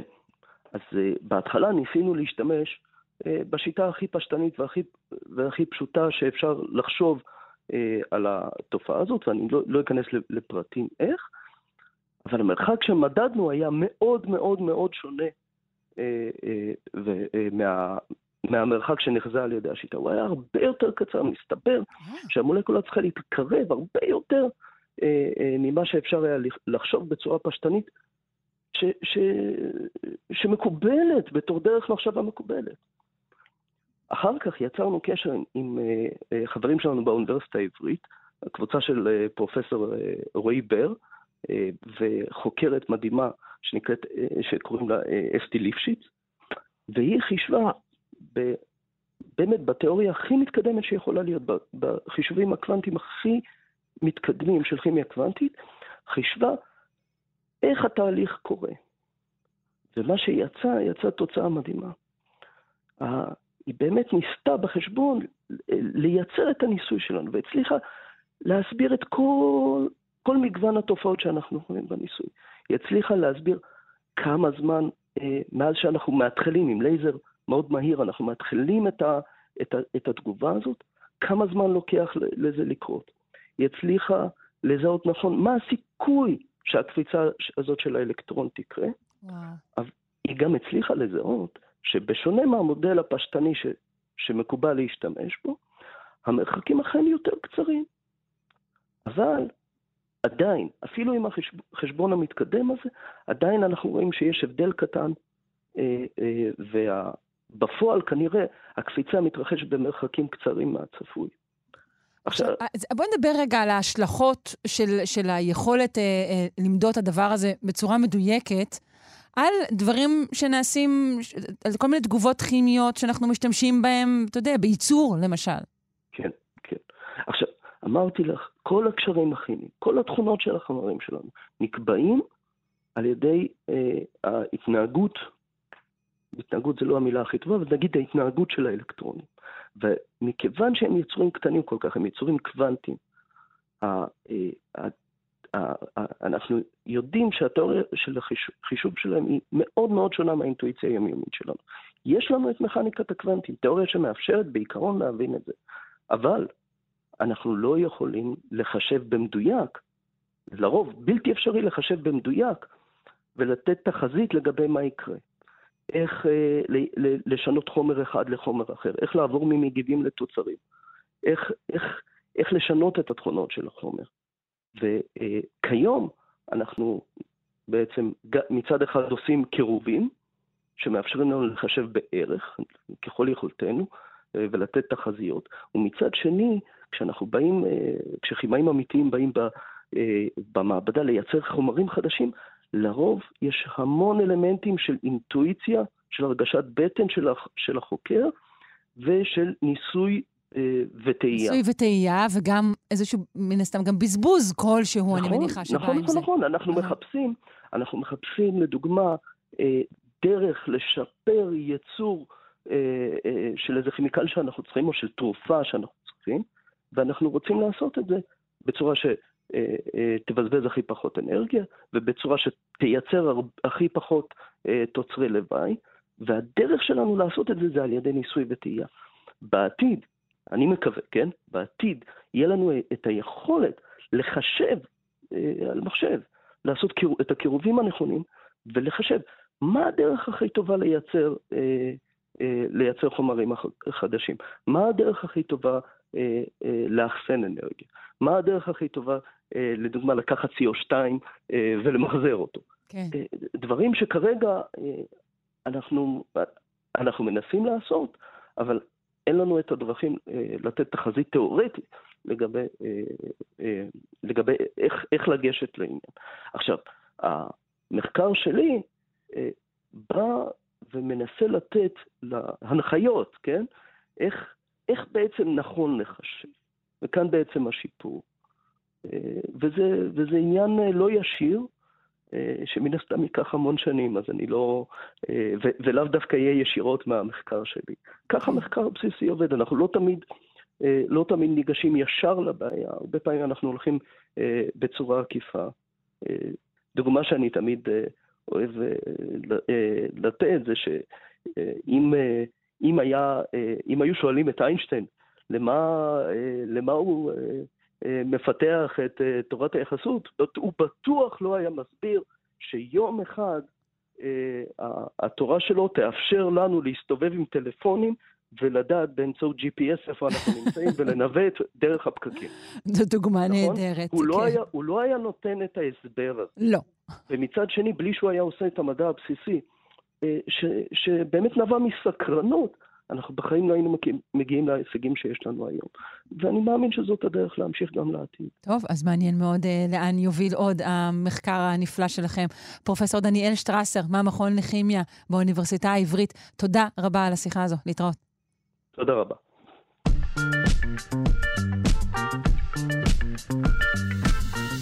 מזל טוב לאוניברסיטת תל אביב וגם uh, לכולנו. Uh, כמאה אלף מיני וירוסים חדשים שלא היו ידועים למדע זוהו במחקר החדש. נשמע עליו את כל הפרטים מהפרופסור אורי גופנה, מבית הספר שמוניס לביו-רפואה וחקר הסרטן בפקולטה למדעי החיים, וממרכז אדמונד ספרא לביו-אינפורמטיקה באוניברסיטת תל אביב. בוקר טוב. בוקר אור. אז מה, איך גיליתם את כל, את כל הווירוסים האלו ולמה? אז uh, אנחנו יודעים כבר הרבה שנים שיש הרבה וירוסים בעולם שאנחנו לא מצליחים לזהות ולא יודעים לגדל אותם במעבדה. והדרך בעצם למצוא אותם זה דרך uh, רצפי החומר התורשתי שלהם, במקרה הזה רצפי ה-RNA שלהם. ומה שהסטודנט שלי, אורי נרי, עשה, הוא בנה כלי, אלגוריתם, כלי חישובי מאוד מאוד מיוחד ומאוד מאוד רגיש, שיודע לזהות בעצם מולקולות רצפים של RNA שאין להם מקבילה ב-DNA, וכך בעצם הוא מייצ... יכול היה לזהות ישויות שלא קיימות ב-DNA אלא רק ב-RNA, זאת אומרת רק וירוסי RNA בעצם הם הישויות האלה.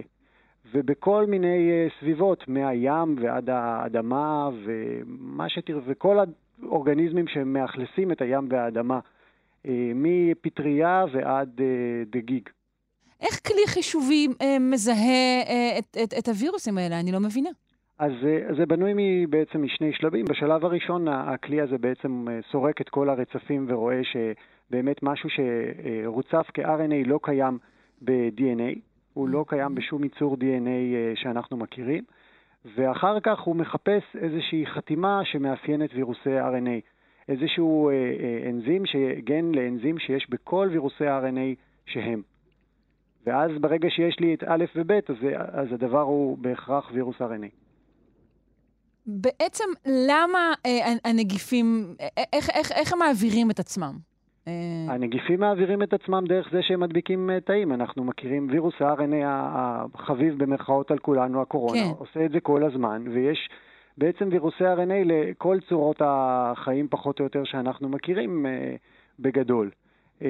שונים ומשונים, ופשוט המגוון שלהם עכשיו בזכות העבודה שלנו, והוא מאוד מאוד גדל. למשפחות של וירוסים שמעולם לא ראו אותם בעבר. ואפשר לשאול מדוע הם עושים זאת? שזו שאלה טריוויאלית, הם עושים זאת כי הם רוצים להתרבות כמו שאר היצורים החיים. בדיוק. הווירוסים הם האלמנט האנוכי הכי נטו, זאת אומרת, כל מה שמעניין אותו זה הפצתו, לא מעניין אותו מה קורה לתא או ליצור המאחסן, זה כבר אה, ממש לא, לא חשוב. כל עוד שהוא מצליח להפיץ את עצמו לפני שהתא מת, זה מה שחשוב. אוקיי, okay. ואנחנו יכולים uh, לזעוק, אוי, אוי, הרבה מאוד וירוסים חדשים, אבל uh, רובם נמצאים איתנו אפילו כאן כרגע, והם לא מזיקים לנו כלל, נכון? נכון, ורוב הווירוסים האלה כמובן uh, לא מדביקים, uh, לא רק שלא מדביקים בני אדם, אלא לא מדביקים אפילו uh, בעלי חוליות, נקרא לזה ככה, הם מדביקים ברובם יצורים uh, מאוד מאוד קטנים, ברובם אפילו יצורים חד-תאיים. אוקיי, okay, וזה משתלם להם? משתלם מאוד. יש באוקיינוסים, היצורים החד-תאיים, האוכלוסיות שלהם הם בטריליונים, אז, אז אם יש לך מאחסן מאוד מאוד נפוץ, זה, אז אתה תהיה וירוס מאוד מאוד מוצלח בדרך כלל, במיוחד אם הוא לא יכול להתגבר עליך בקלות. אוקיי. Okay. בוא ספר לי על, על איך נעשה הדיגום עצמו. יש, יש תחנות שאוספות את המידע הזה בכל מיני מקומות? ציינת אוקיינוסים למשל, אדמה? אז אנחנו השתמשנו בנתונים שהמון המון חוקרים בעולם אספו. ומכל מיני סביבות. זאת אומרת, אנחנו לא הלכנו ו- ודגמנו אלפי סביבות, אלא אנחנו השתמשנו במאגרי מידע, כולל נתונים של חוקרים שאפילו לא... שהחוקרים אפילו לא פרסמו אותם, וכמובן ברשותם המלאה וחלקם... כי הם שימשו בעצם כבסיס למחקר אחר? בדיוק, או... לא, בדיוק, הם, כי הם רצו אותם למשהו אחר, כן. ואנחנו ניצלנו אותם לדייג אחרי וירוסים, אבל זה לא הייתה כוונת ה... זה שריצף את ה-DNA, או את ה-RNA במקרה okay. הזה. והיו הרבה חוקרים כאלה, וכולם, איך אומרים, ביקשנו מכולם רשות, יש כאלה שהנתונים כבר היו פומביים, ויש הרבה כאלה שהנתונים לא היו פומביים במלואם, והיינו, ובאמת היינו צריכים את שיתוף הפעולה של החוקרים. חשוב גם להגיד שזו לא עבודה רק שלנו, זו, זה שיתוף פעולה עם קבוצות אחרות בעולם, וכמובן נתונים של מעל 100 קבוצות שסיפקו נתונים למחקר, כי אם אנחנו רוצים פרספקטיבה גלובלית, אז המחקר צריך להיות באמת גלובלי. ומדובר אה, על באמת הרבה יותר אה, וירוסי RNA ממה שהמדע הכיר עד היום. אני חושבת שמה שחשוב אולי אה, לנו המאזינים, זה שבעצם בעזרת המחקר שלכם, אפשר לדעת אילו יצורים הווירוסים האלה אה, עשויים לתקוף. נכון, ו- וזה מאוד מאוד חשוב, כי אנחנו למשל זיהינו קבוצות חדשות לגמרי של וירוסי RNA שמדביקות uh, חיידקים. ואולי אנחנו נוכל אפילו בעתיד להשתמש בחלק מהווירוסים האלה או בגנים מסוימים של הווירוסים האלה כדי להתמודד עם חיידקים שעמידים לאנטיביוטיקה למשל. כלומר, זה יכול לעזור לפתח קוטלי חיידקים למיניהם או מזיקים שונים? נכון, נכון, נכון. קוטלי חיידקים ואולי גם קוטלי פטריות וכן הלאה. דברים שמזיקים לאדם וקשה לפעמים להתמודד איתם בתרופות סטנדרטיות, אפשר יהיה להתמודד איתם עם הווירוסים שלהם או עם איזשהו אנזים שהווירוסים, שהווירוסים האלה מייצרים, פוגע במעטפת של אותם אה, חיידקים או פטריות. טוב, נהדר. אז זה בטח מחקר שיעשה בו שימוש בינלאומי נרחב. אה, בהחלט, הכוונה במחקר הזה, היות שאנחנו גם אה, ביצענו אנליזה ברמת פירוט מאוד גבוהה עם, עם הרבה מידע על אותם וירוסים, זאת אומרת, זה לא שסתם אמרנו זיהינו וירוס, אלא אנחנו נותנים בעצם מפרט די מלא, mm-hmm. אז אנחנו מתכוונים ומצפים שהמון המון אנשים ישתמשו במחקר הזה בעתיד, וגם השתדלנו לעשות אותו יחסית נוח לשימוש.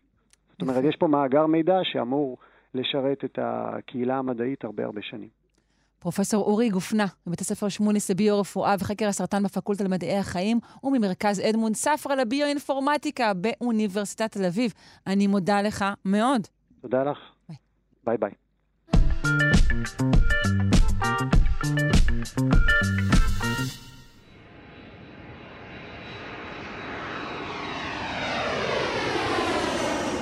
אנחנו רוצים, רוצים לשמור על הסביבה, אבל אנחנו גם רוצים לטוס לפעמים, אה, זאת בעיה.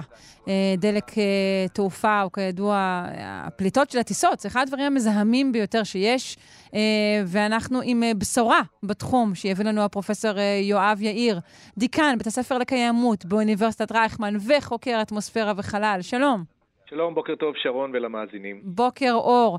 אתה ממש איש בשורה היום, נכון? דלק תעופה אני מקווה, בר אני מקווה שזו בשורה. כן, okay. כן, מדברים על uh, אולי משהו שיכול באמת להוריד את חתימת טביעת הרגל הפחמנית של התעופה הבינלאומית, תעופה מסחרית, שהיום אחראית ל-2.5% מפליטת אה, CO2 לאטמוספירה. זה אומנם mm. סקטור יחסית קטן בהשוואה לסקטור האנרגיה והחקלאות. והבנייה והתחבורה, אבל התעופה עדיין פולטת משהו כמו מיליארד טון של CO2 בשנה. אז השאלה היא, האם אפשר להפחית את טביעת הרגל הזאת או לאפס אותה?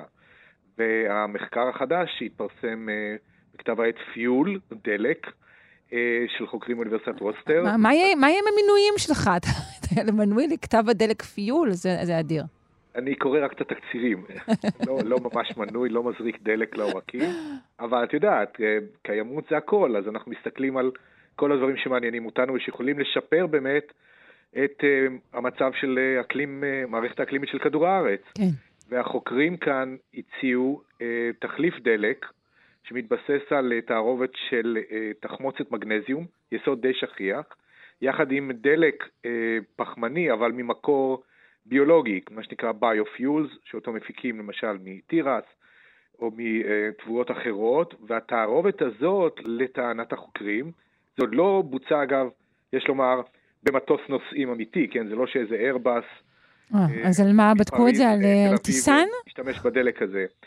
אז הם בדקו אותו תיאורטית, את הנצילות של הדלק ואת הכמות של ה-CO2 שנפלטת ממנו, והגיעו למסקנה שראשית הם יכולים להעריך את טווח הטיסה בטיסות ארוכות, מה שנקרא בעגה המקצועית long haul flights, למשל בוסטון טוקיו, אה, תל אביב מלבורן, ככל שיהיה כזאת טיסה, אה, והם יכולים להגיע ב-8% יותר מדלקים רגילים, וגם כמות ה-CO2 שתיפלט פר קילוגרם אה, דלק שנשרף היא כזאת שאפילו הטיסה תהיה מאופסת פליטות לחלוטין, כלומר לא יהיה פליטה נטו של CO2 לאטמוספירה, בשעה שהיום אנחנו יודעים שכל קילוגרם אה, דלק עולה לנו בפליטת אה, גזי חממה לאטמוספירה, כלל האצבע הוא שכ-50 קילוגרם בממוצע של דלק סילוני נשרפים לדקה טיסה, וכל מטוס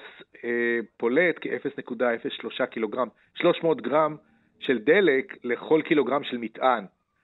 אה, לשעת טיסה. אז אגב, זאת הסיבה למה אנחנו משלמים overweight, כי כשאתה מעלה יותר מזוודות ומטען יותר גדול, המטוס צורך יותר דלק, ובמשתמע גם פולט יותר גזי אה, חממה. כן, לגבי הסיבה שאנחנו באמת משלמים overweight, היא כמובן לא בדיוק זו. אנחנו כן, משלמים כי חברות התעופה רוצות לעשות הרבה כסף. נכון, נכון, זאת הסיבה הפיזיקלית. אז רגע, הדלק הזה הוא גם יעיל יותר, כלומר, יכול להגיע למרחקים ארוכים מאוד, וגם, כאמור, טוב מבחינת אה, אה, טביעת הרגל הפחמנית. אתה אומר כן. שאפילו הטיסה תעבור באיפוס? זה, זאת הטענה של החוקרים, את יודעת, הם, הם בינתיים ביצעו את כל החישובים של הריאקציות הכימיות והבעירה במנוע בסימולציות מחשב, ופרסמו את התוצאות שלהם. אוקיי. והתערובת הזאת של אה, מגנזיום הידריד יחד עם הדלקים הפחמניים ממקור ביולוגי, לטענתם מביאה אפילו לנגטיב אמישנס, כלומר לפליטה של... שהסך הכל נטו יהיה שלילי. כלומר, אנחנו מוציאים CO2 מהאוויר. אני רוצה לראות את זה בעיניים כמובן, ולא רק אני, חברות תעופה אה, רבות בעולם עושות מאמצים כבירים להפחית את טביעת הרגל, מתוך הבנה שהמודל אה, הרגולטורי בעולם, זה יתחיל באיחוד האירופי אבל יתפשט בוודאי גם לארצות נוספות, הוא לאפס פליטות, מה שנקרא לא נט זירו, אלא ג'ט זירו, בשפה של, כן, ככה מדברות חברות התעופה, הן מנסות אה, להוריד את הטביעת רגל שלהם בגלל, אגב, שהגרפים של הביקוש ומספר הטיסות, וכתוצאה מזה כמה CO2 תפלוט התעופה, נמצאים בעלייה מסחררת. פשוט הביקוש אמנם היה מינימום בתקופת הקורונה, אבל אנחנו חוזרים לטוס. אני חושב שכל המאזינים וביתר שאת, וביתר כוח, רוצים וב... לטוס. כן, כולם רוצים לטוס. אגב, עוד לא חזרנו לרמות של 2019, משום שסין עדיין סגורה ברובה לטיסות אה, מבחוץ. כן, אבל הם בדיוק מתחילים שם קצת, אה, קצת לשחרר, הבנתי, אז יכול להיות שגם נכון, בנושא הזה. נכון, את צודקת, זה יקרה די מהר להערכתי mm-hmm. כבר בשנה הבאה, אז נחזור לערכים שידענו אה, ב-2019, שזה היה 1.04 מיליארד טון CO2, ואולי אפילו נמשיך הלאה. הביקוש רק גדל, והארגון הבינלאומי לתעופה אזרחית, IKO, מנסה לדחוף מאמץ, יש לומר, גלובלי, ששותפות לו הרבה מאוד אה, חברות תעופה, אה, שנקרא Aviation Reimagined. כאילו זה שם פיוטי, mm-hmm. לחשוב מחדש על, על תעופה. על התעופה, mm-hmm. כן, איך אנחנו יכולים אולי למצוא מזור ל... לאפקטים המתגברים. אגב, החברות CO2... שותפות לזה, מה, מתוך הבנה שהכדור הוא אחד ויש לשמור עליו, או, ש... או שפשוט הרגולציה תעלה להם יותר מדי כסף? אני חושב שזה גם זה וגם זה. המודל העסקי שלהן, בסוף, אה, כשהנוסעים יתחילו לדרוש אחריות תאגידית ואיזשהו דין וחשבון מחברות התעופה על מה שהזיהום שהן פולטות לאטמוספירה מחולל לאקלים כדור הארץ, אה, אני מעריך שהדור הבא של הנוסעים לא יסכים לטוס בחברות שמזהמות ולא עושות מאמצים לשפר את היעילות ואת הנצילות. אני לא יודעת איזה דור אתה פוגש ה... שם בחוץ, אבל בסדר, אני שמחה מאוד לשמוע. תגיד... זה בהיבט של המשתמשים, את יודעת, כן. של כאילו ה-consumers. נכון. בהיבט של החברות דלק, החברות תעופה עצמן, כמה שהן מייעלות את המנועים שלהן ומקטינות את הצריכת דלק, הן מרוויחות כלכלית, פר מייל או פר שעת טיסה. אז גם להן זה משתלם. וכולם מחפשים עכשיו How to Reimagine Aviation, mm-hmm. ואני חושב שהמאמץ הזה של החוקרים מאוניברסיטת ווסטר הוא לא יחידי, יש עוד הרבה מאוד סטארט-אפים ומחקרים שמנסים למצוא פתרונות לאספקטים שונים של טיסה, גם בזמן השהות באוויר, במה שנקרא קרוז, בגובה 30 40 אלף רגל, אבל גם במה שנקרא LTO cycle, ה-Landing Take-off cycle, כשהמטוס נמצא בגובה נמוך, או על המסלול עצמו, או חג לקראת נחיתה, או מיד אחרי המראה. אלה אגב אזורים שבהם מתבצעת פליטה והיא סמוך לקרקע, זאת אומרת היא בגובה נמוך, קילומטר, בשעה שרוב הפליטות מתבצעות מעל שבעה קילומטר, בגבהים שבהם מטוסים טסים בגבהי שיוט. אבל גם לזה וגם לזה יש למצוא פתרון, ואני חושב ש... השאלה אם דלק כזה, נגיד לגבי הייצור שלו, האם הייצור שלו הוא זול דיו, האם הייצור שלו עצמו לא מזהם? את שואלת שאלות קשות, שאני חושב שהחוקרים יצטרכו לתת עליהן תשובות, הם רק פרסמו את המאמר ממש עכשיו, אבל אני אתן את הסיפה, מה הם מצהירים? הם אומרים the sky is the limit. Uh, אני לא יודע אם הם התכוונו למשחק מילים, the sky is the limit, במובן הזה כן. שהאוויר והאטמוספירה תציג איזשהו חסם לאפשרות הביצועית, או להגיד במטאפורה שאנחנו מכירים, שאין גבול למעשה. השמיים הם רק הגבול, אבל אנחנו באמת יכולים לעשות את זה. אז זה, זה מחקר התכנות ראשוני. אני רוצה לראות מנוע סילון שעובד עם התערובת דלק הזאת, ואז שיבצעו מדידות מדויקות של הצריכה פר קילומטר, פר קילוגרם, וכמה CO2 באמת אה, יוצא או נבלע על ידי המנוע הזה. אה, יואב, רגע, אני צריכה לשאול אותך, בעצם דלק ביולוגי כזה, למה אנחנו לא מנסים אותו קודם על איזה מכונית קטנה אה, פה על ה- אה, לא? ביופיוס לא נמצאים. נמצאים, אבל, אני, אבל הם לא בשימוש אה, אה, אה, תכוף או תדיר. את צודקת, נכון. משום שבסופו של דבר גם ביופיולס הם דלקים פחמימניים. כלומר, בריאקציית השרפה שלהם, נקייה ככל שתהיה, הם פחות מזהמים מבחינת חלקיקים ותרכובות כמו תחמוצות גופרית וחנקן, אבל עדיין הם פולטים CO2 ומים לאוויר. אז, אז זה, זה רק חצי מהפתרון, וגם הסתבר שעלויות הייצור שלהם, שזה מתנול ואתנול, כן, כן זה הביופיולס המקובלים, הן לא כאלה זולות והן באות על חשבון חקלאות רגילה. זאת אומרת, כשמדינה כמו ברזיל הופכת שטחים עצומים לגידול תירס לצורך הפקת דלקים אה, ביולוגיים, ביופיולס, כן. המשמעות היא שהם לא מגדלים מזון באותו מקום. אז השאלה היא, האם יש הבדל בין זה לבין הדלק שעליו אנחנו מדברים כאן, אה, דלק התעופה? אני מניח שכן, כי דלק תעופה עובר גם לאיזושהי רמת זיקוק יותר גבוהה, מהמם. כדי להגדיל את הנצילות שלו ואת הניקיון הפעילות שלו בתוך המנוע, מה שנקרא ה-combustion rate, בתוך שריפת הדלק במנוע כדי להגיע לנצילות מרבית, אז, ולפלוט כמה שפחות אגב מזהמים נוספים.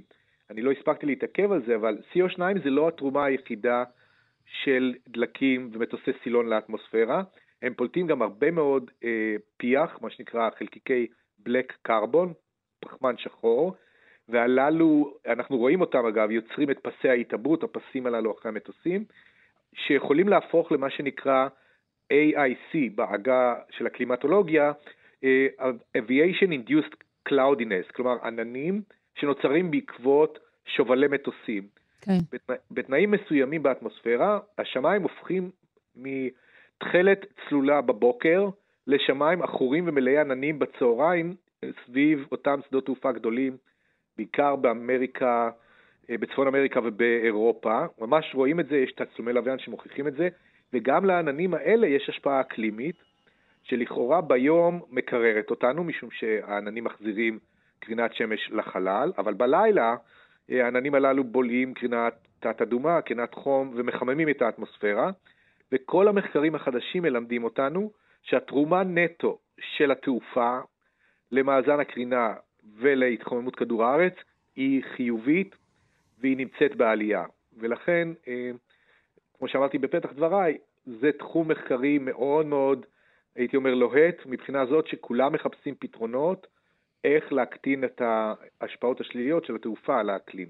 נחכה לשמוע לאן זה יתפתח, ונודה לך, פרופ' יואב יאיר, דיקן בית הספר לקיימות באוניברסיטת רייכמן, וחוקר אטמוספירה וחלל. היה מרתק, כרגיל. תודה. כן, כן, להתראות.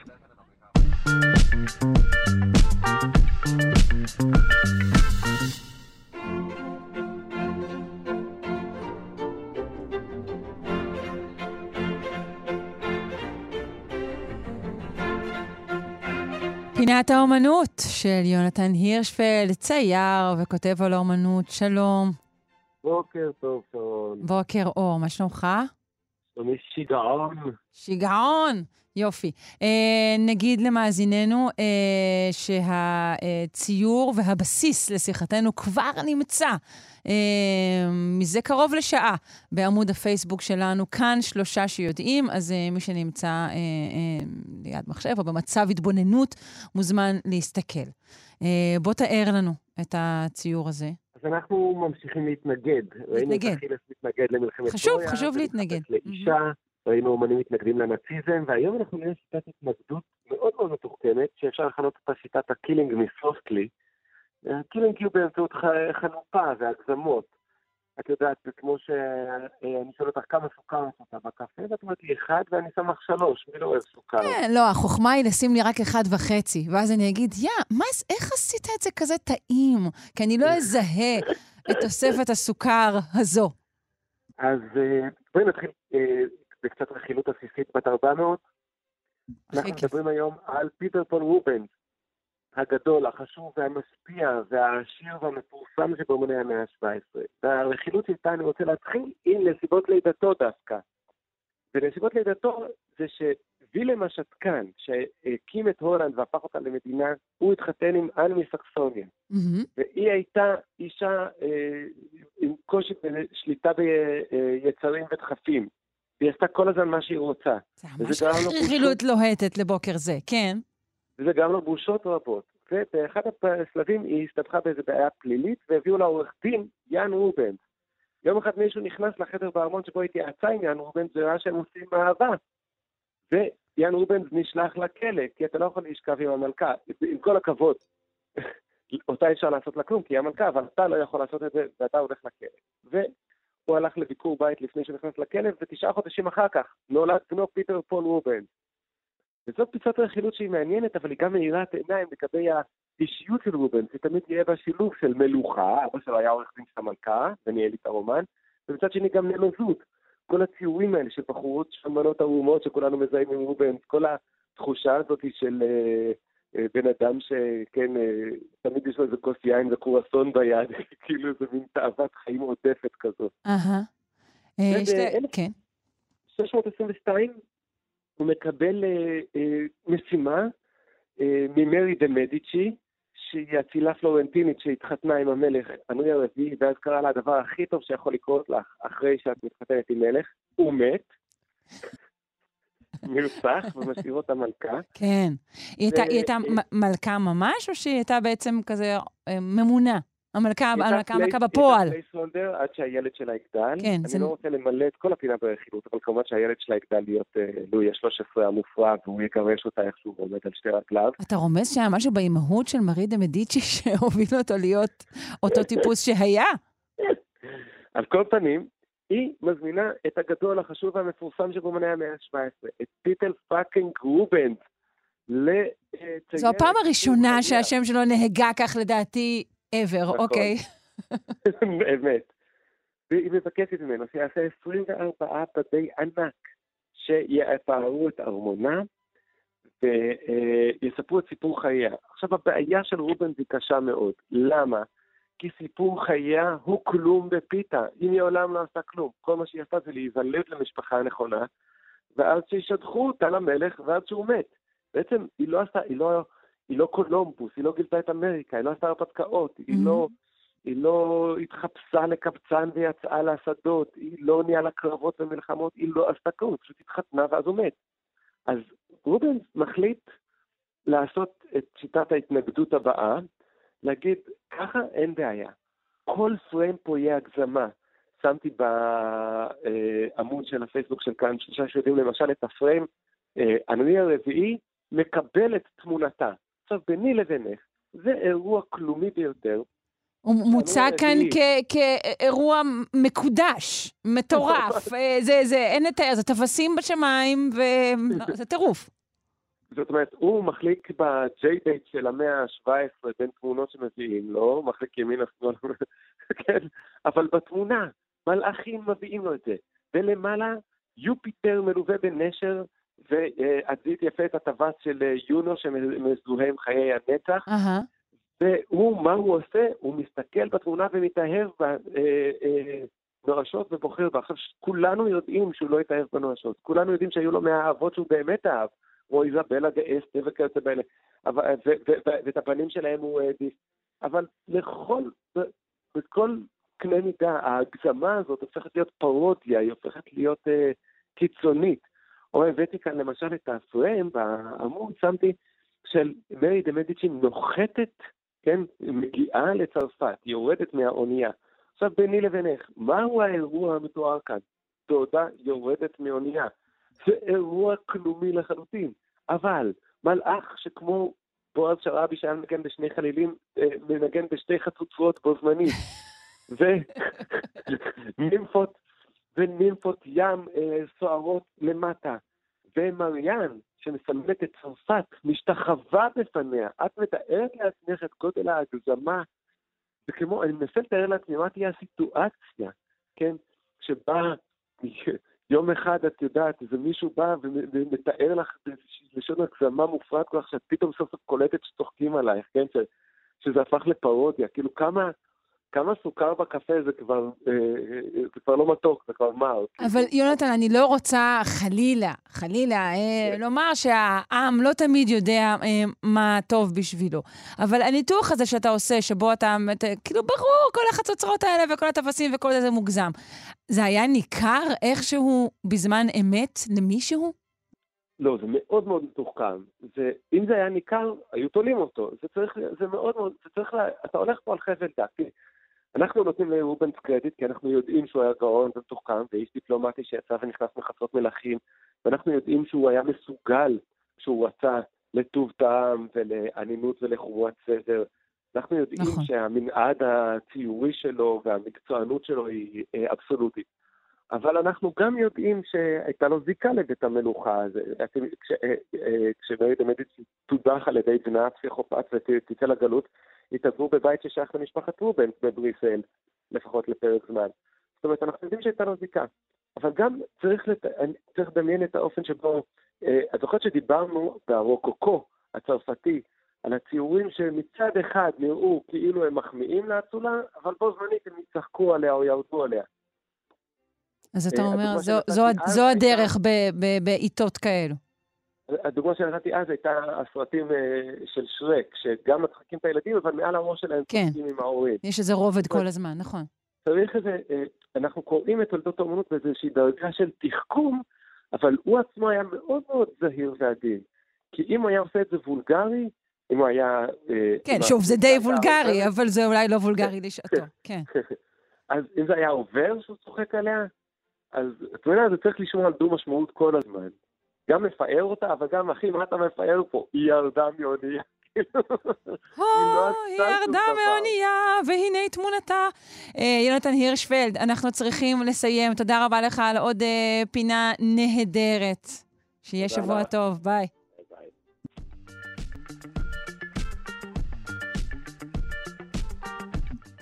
עד כאן שלושה שיודעים להיום. אני מקווה מאוד uh, שנהניתם. Uh, שוב, אתם מוזמנים uh, להסתכל uh, על התמונה uh, בעמוד הפייסבוק שלנו, כאן שלושה שיודעים, uh, או להאזין לנו uh, בשידור החוזר או בצורה של הסכת. נפרדים מכם. עמיתי פוקמן, תמר בנימין, אלון מקלר ואני, שרון קנטור. יום טוב.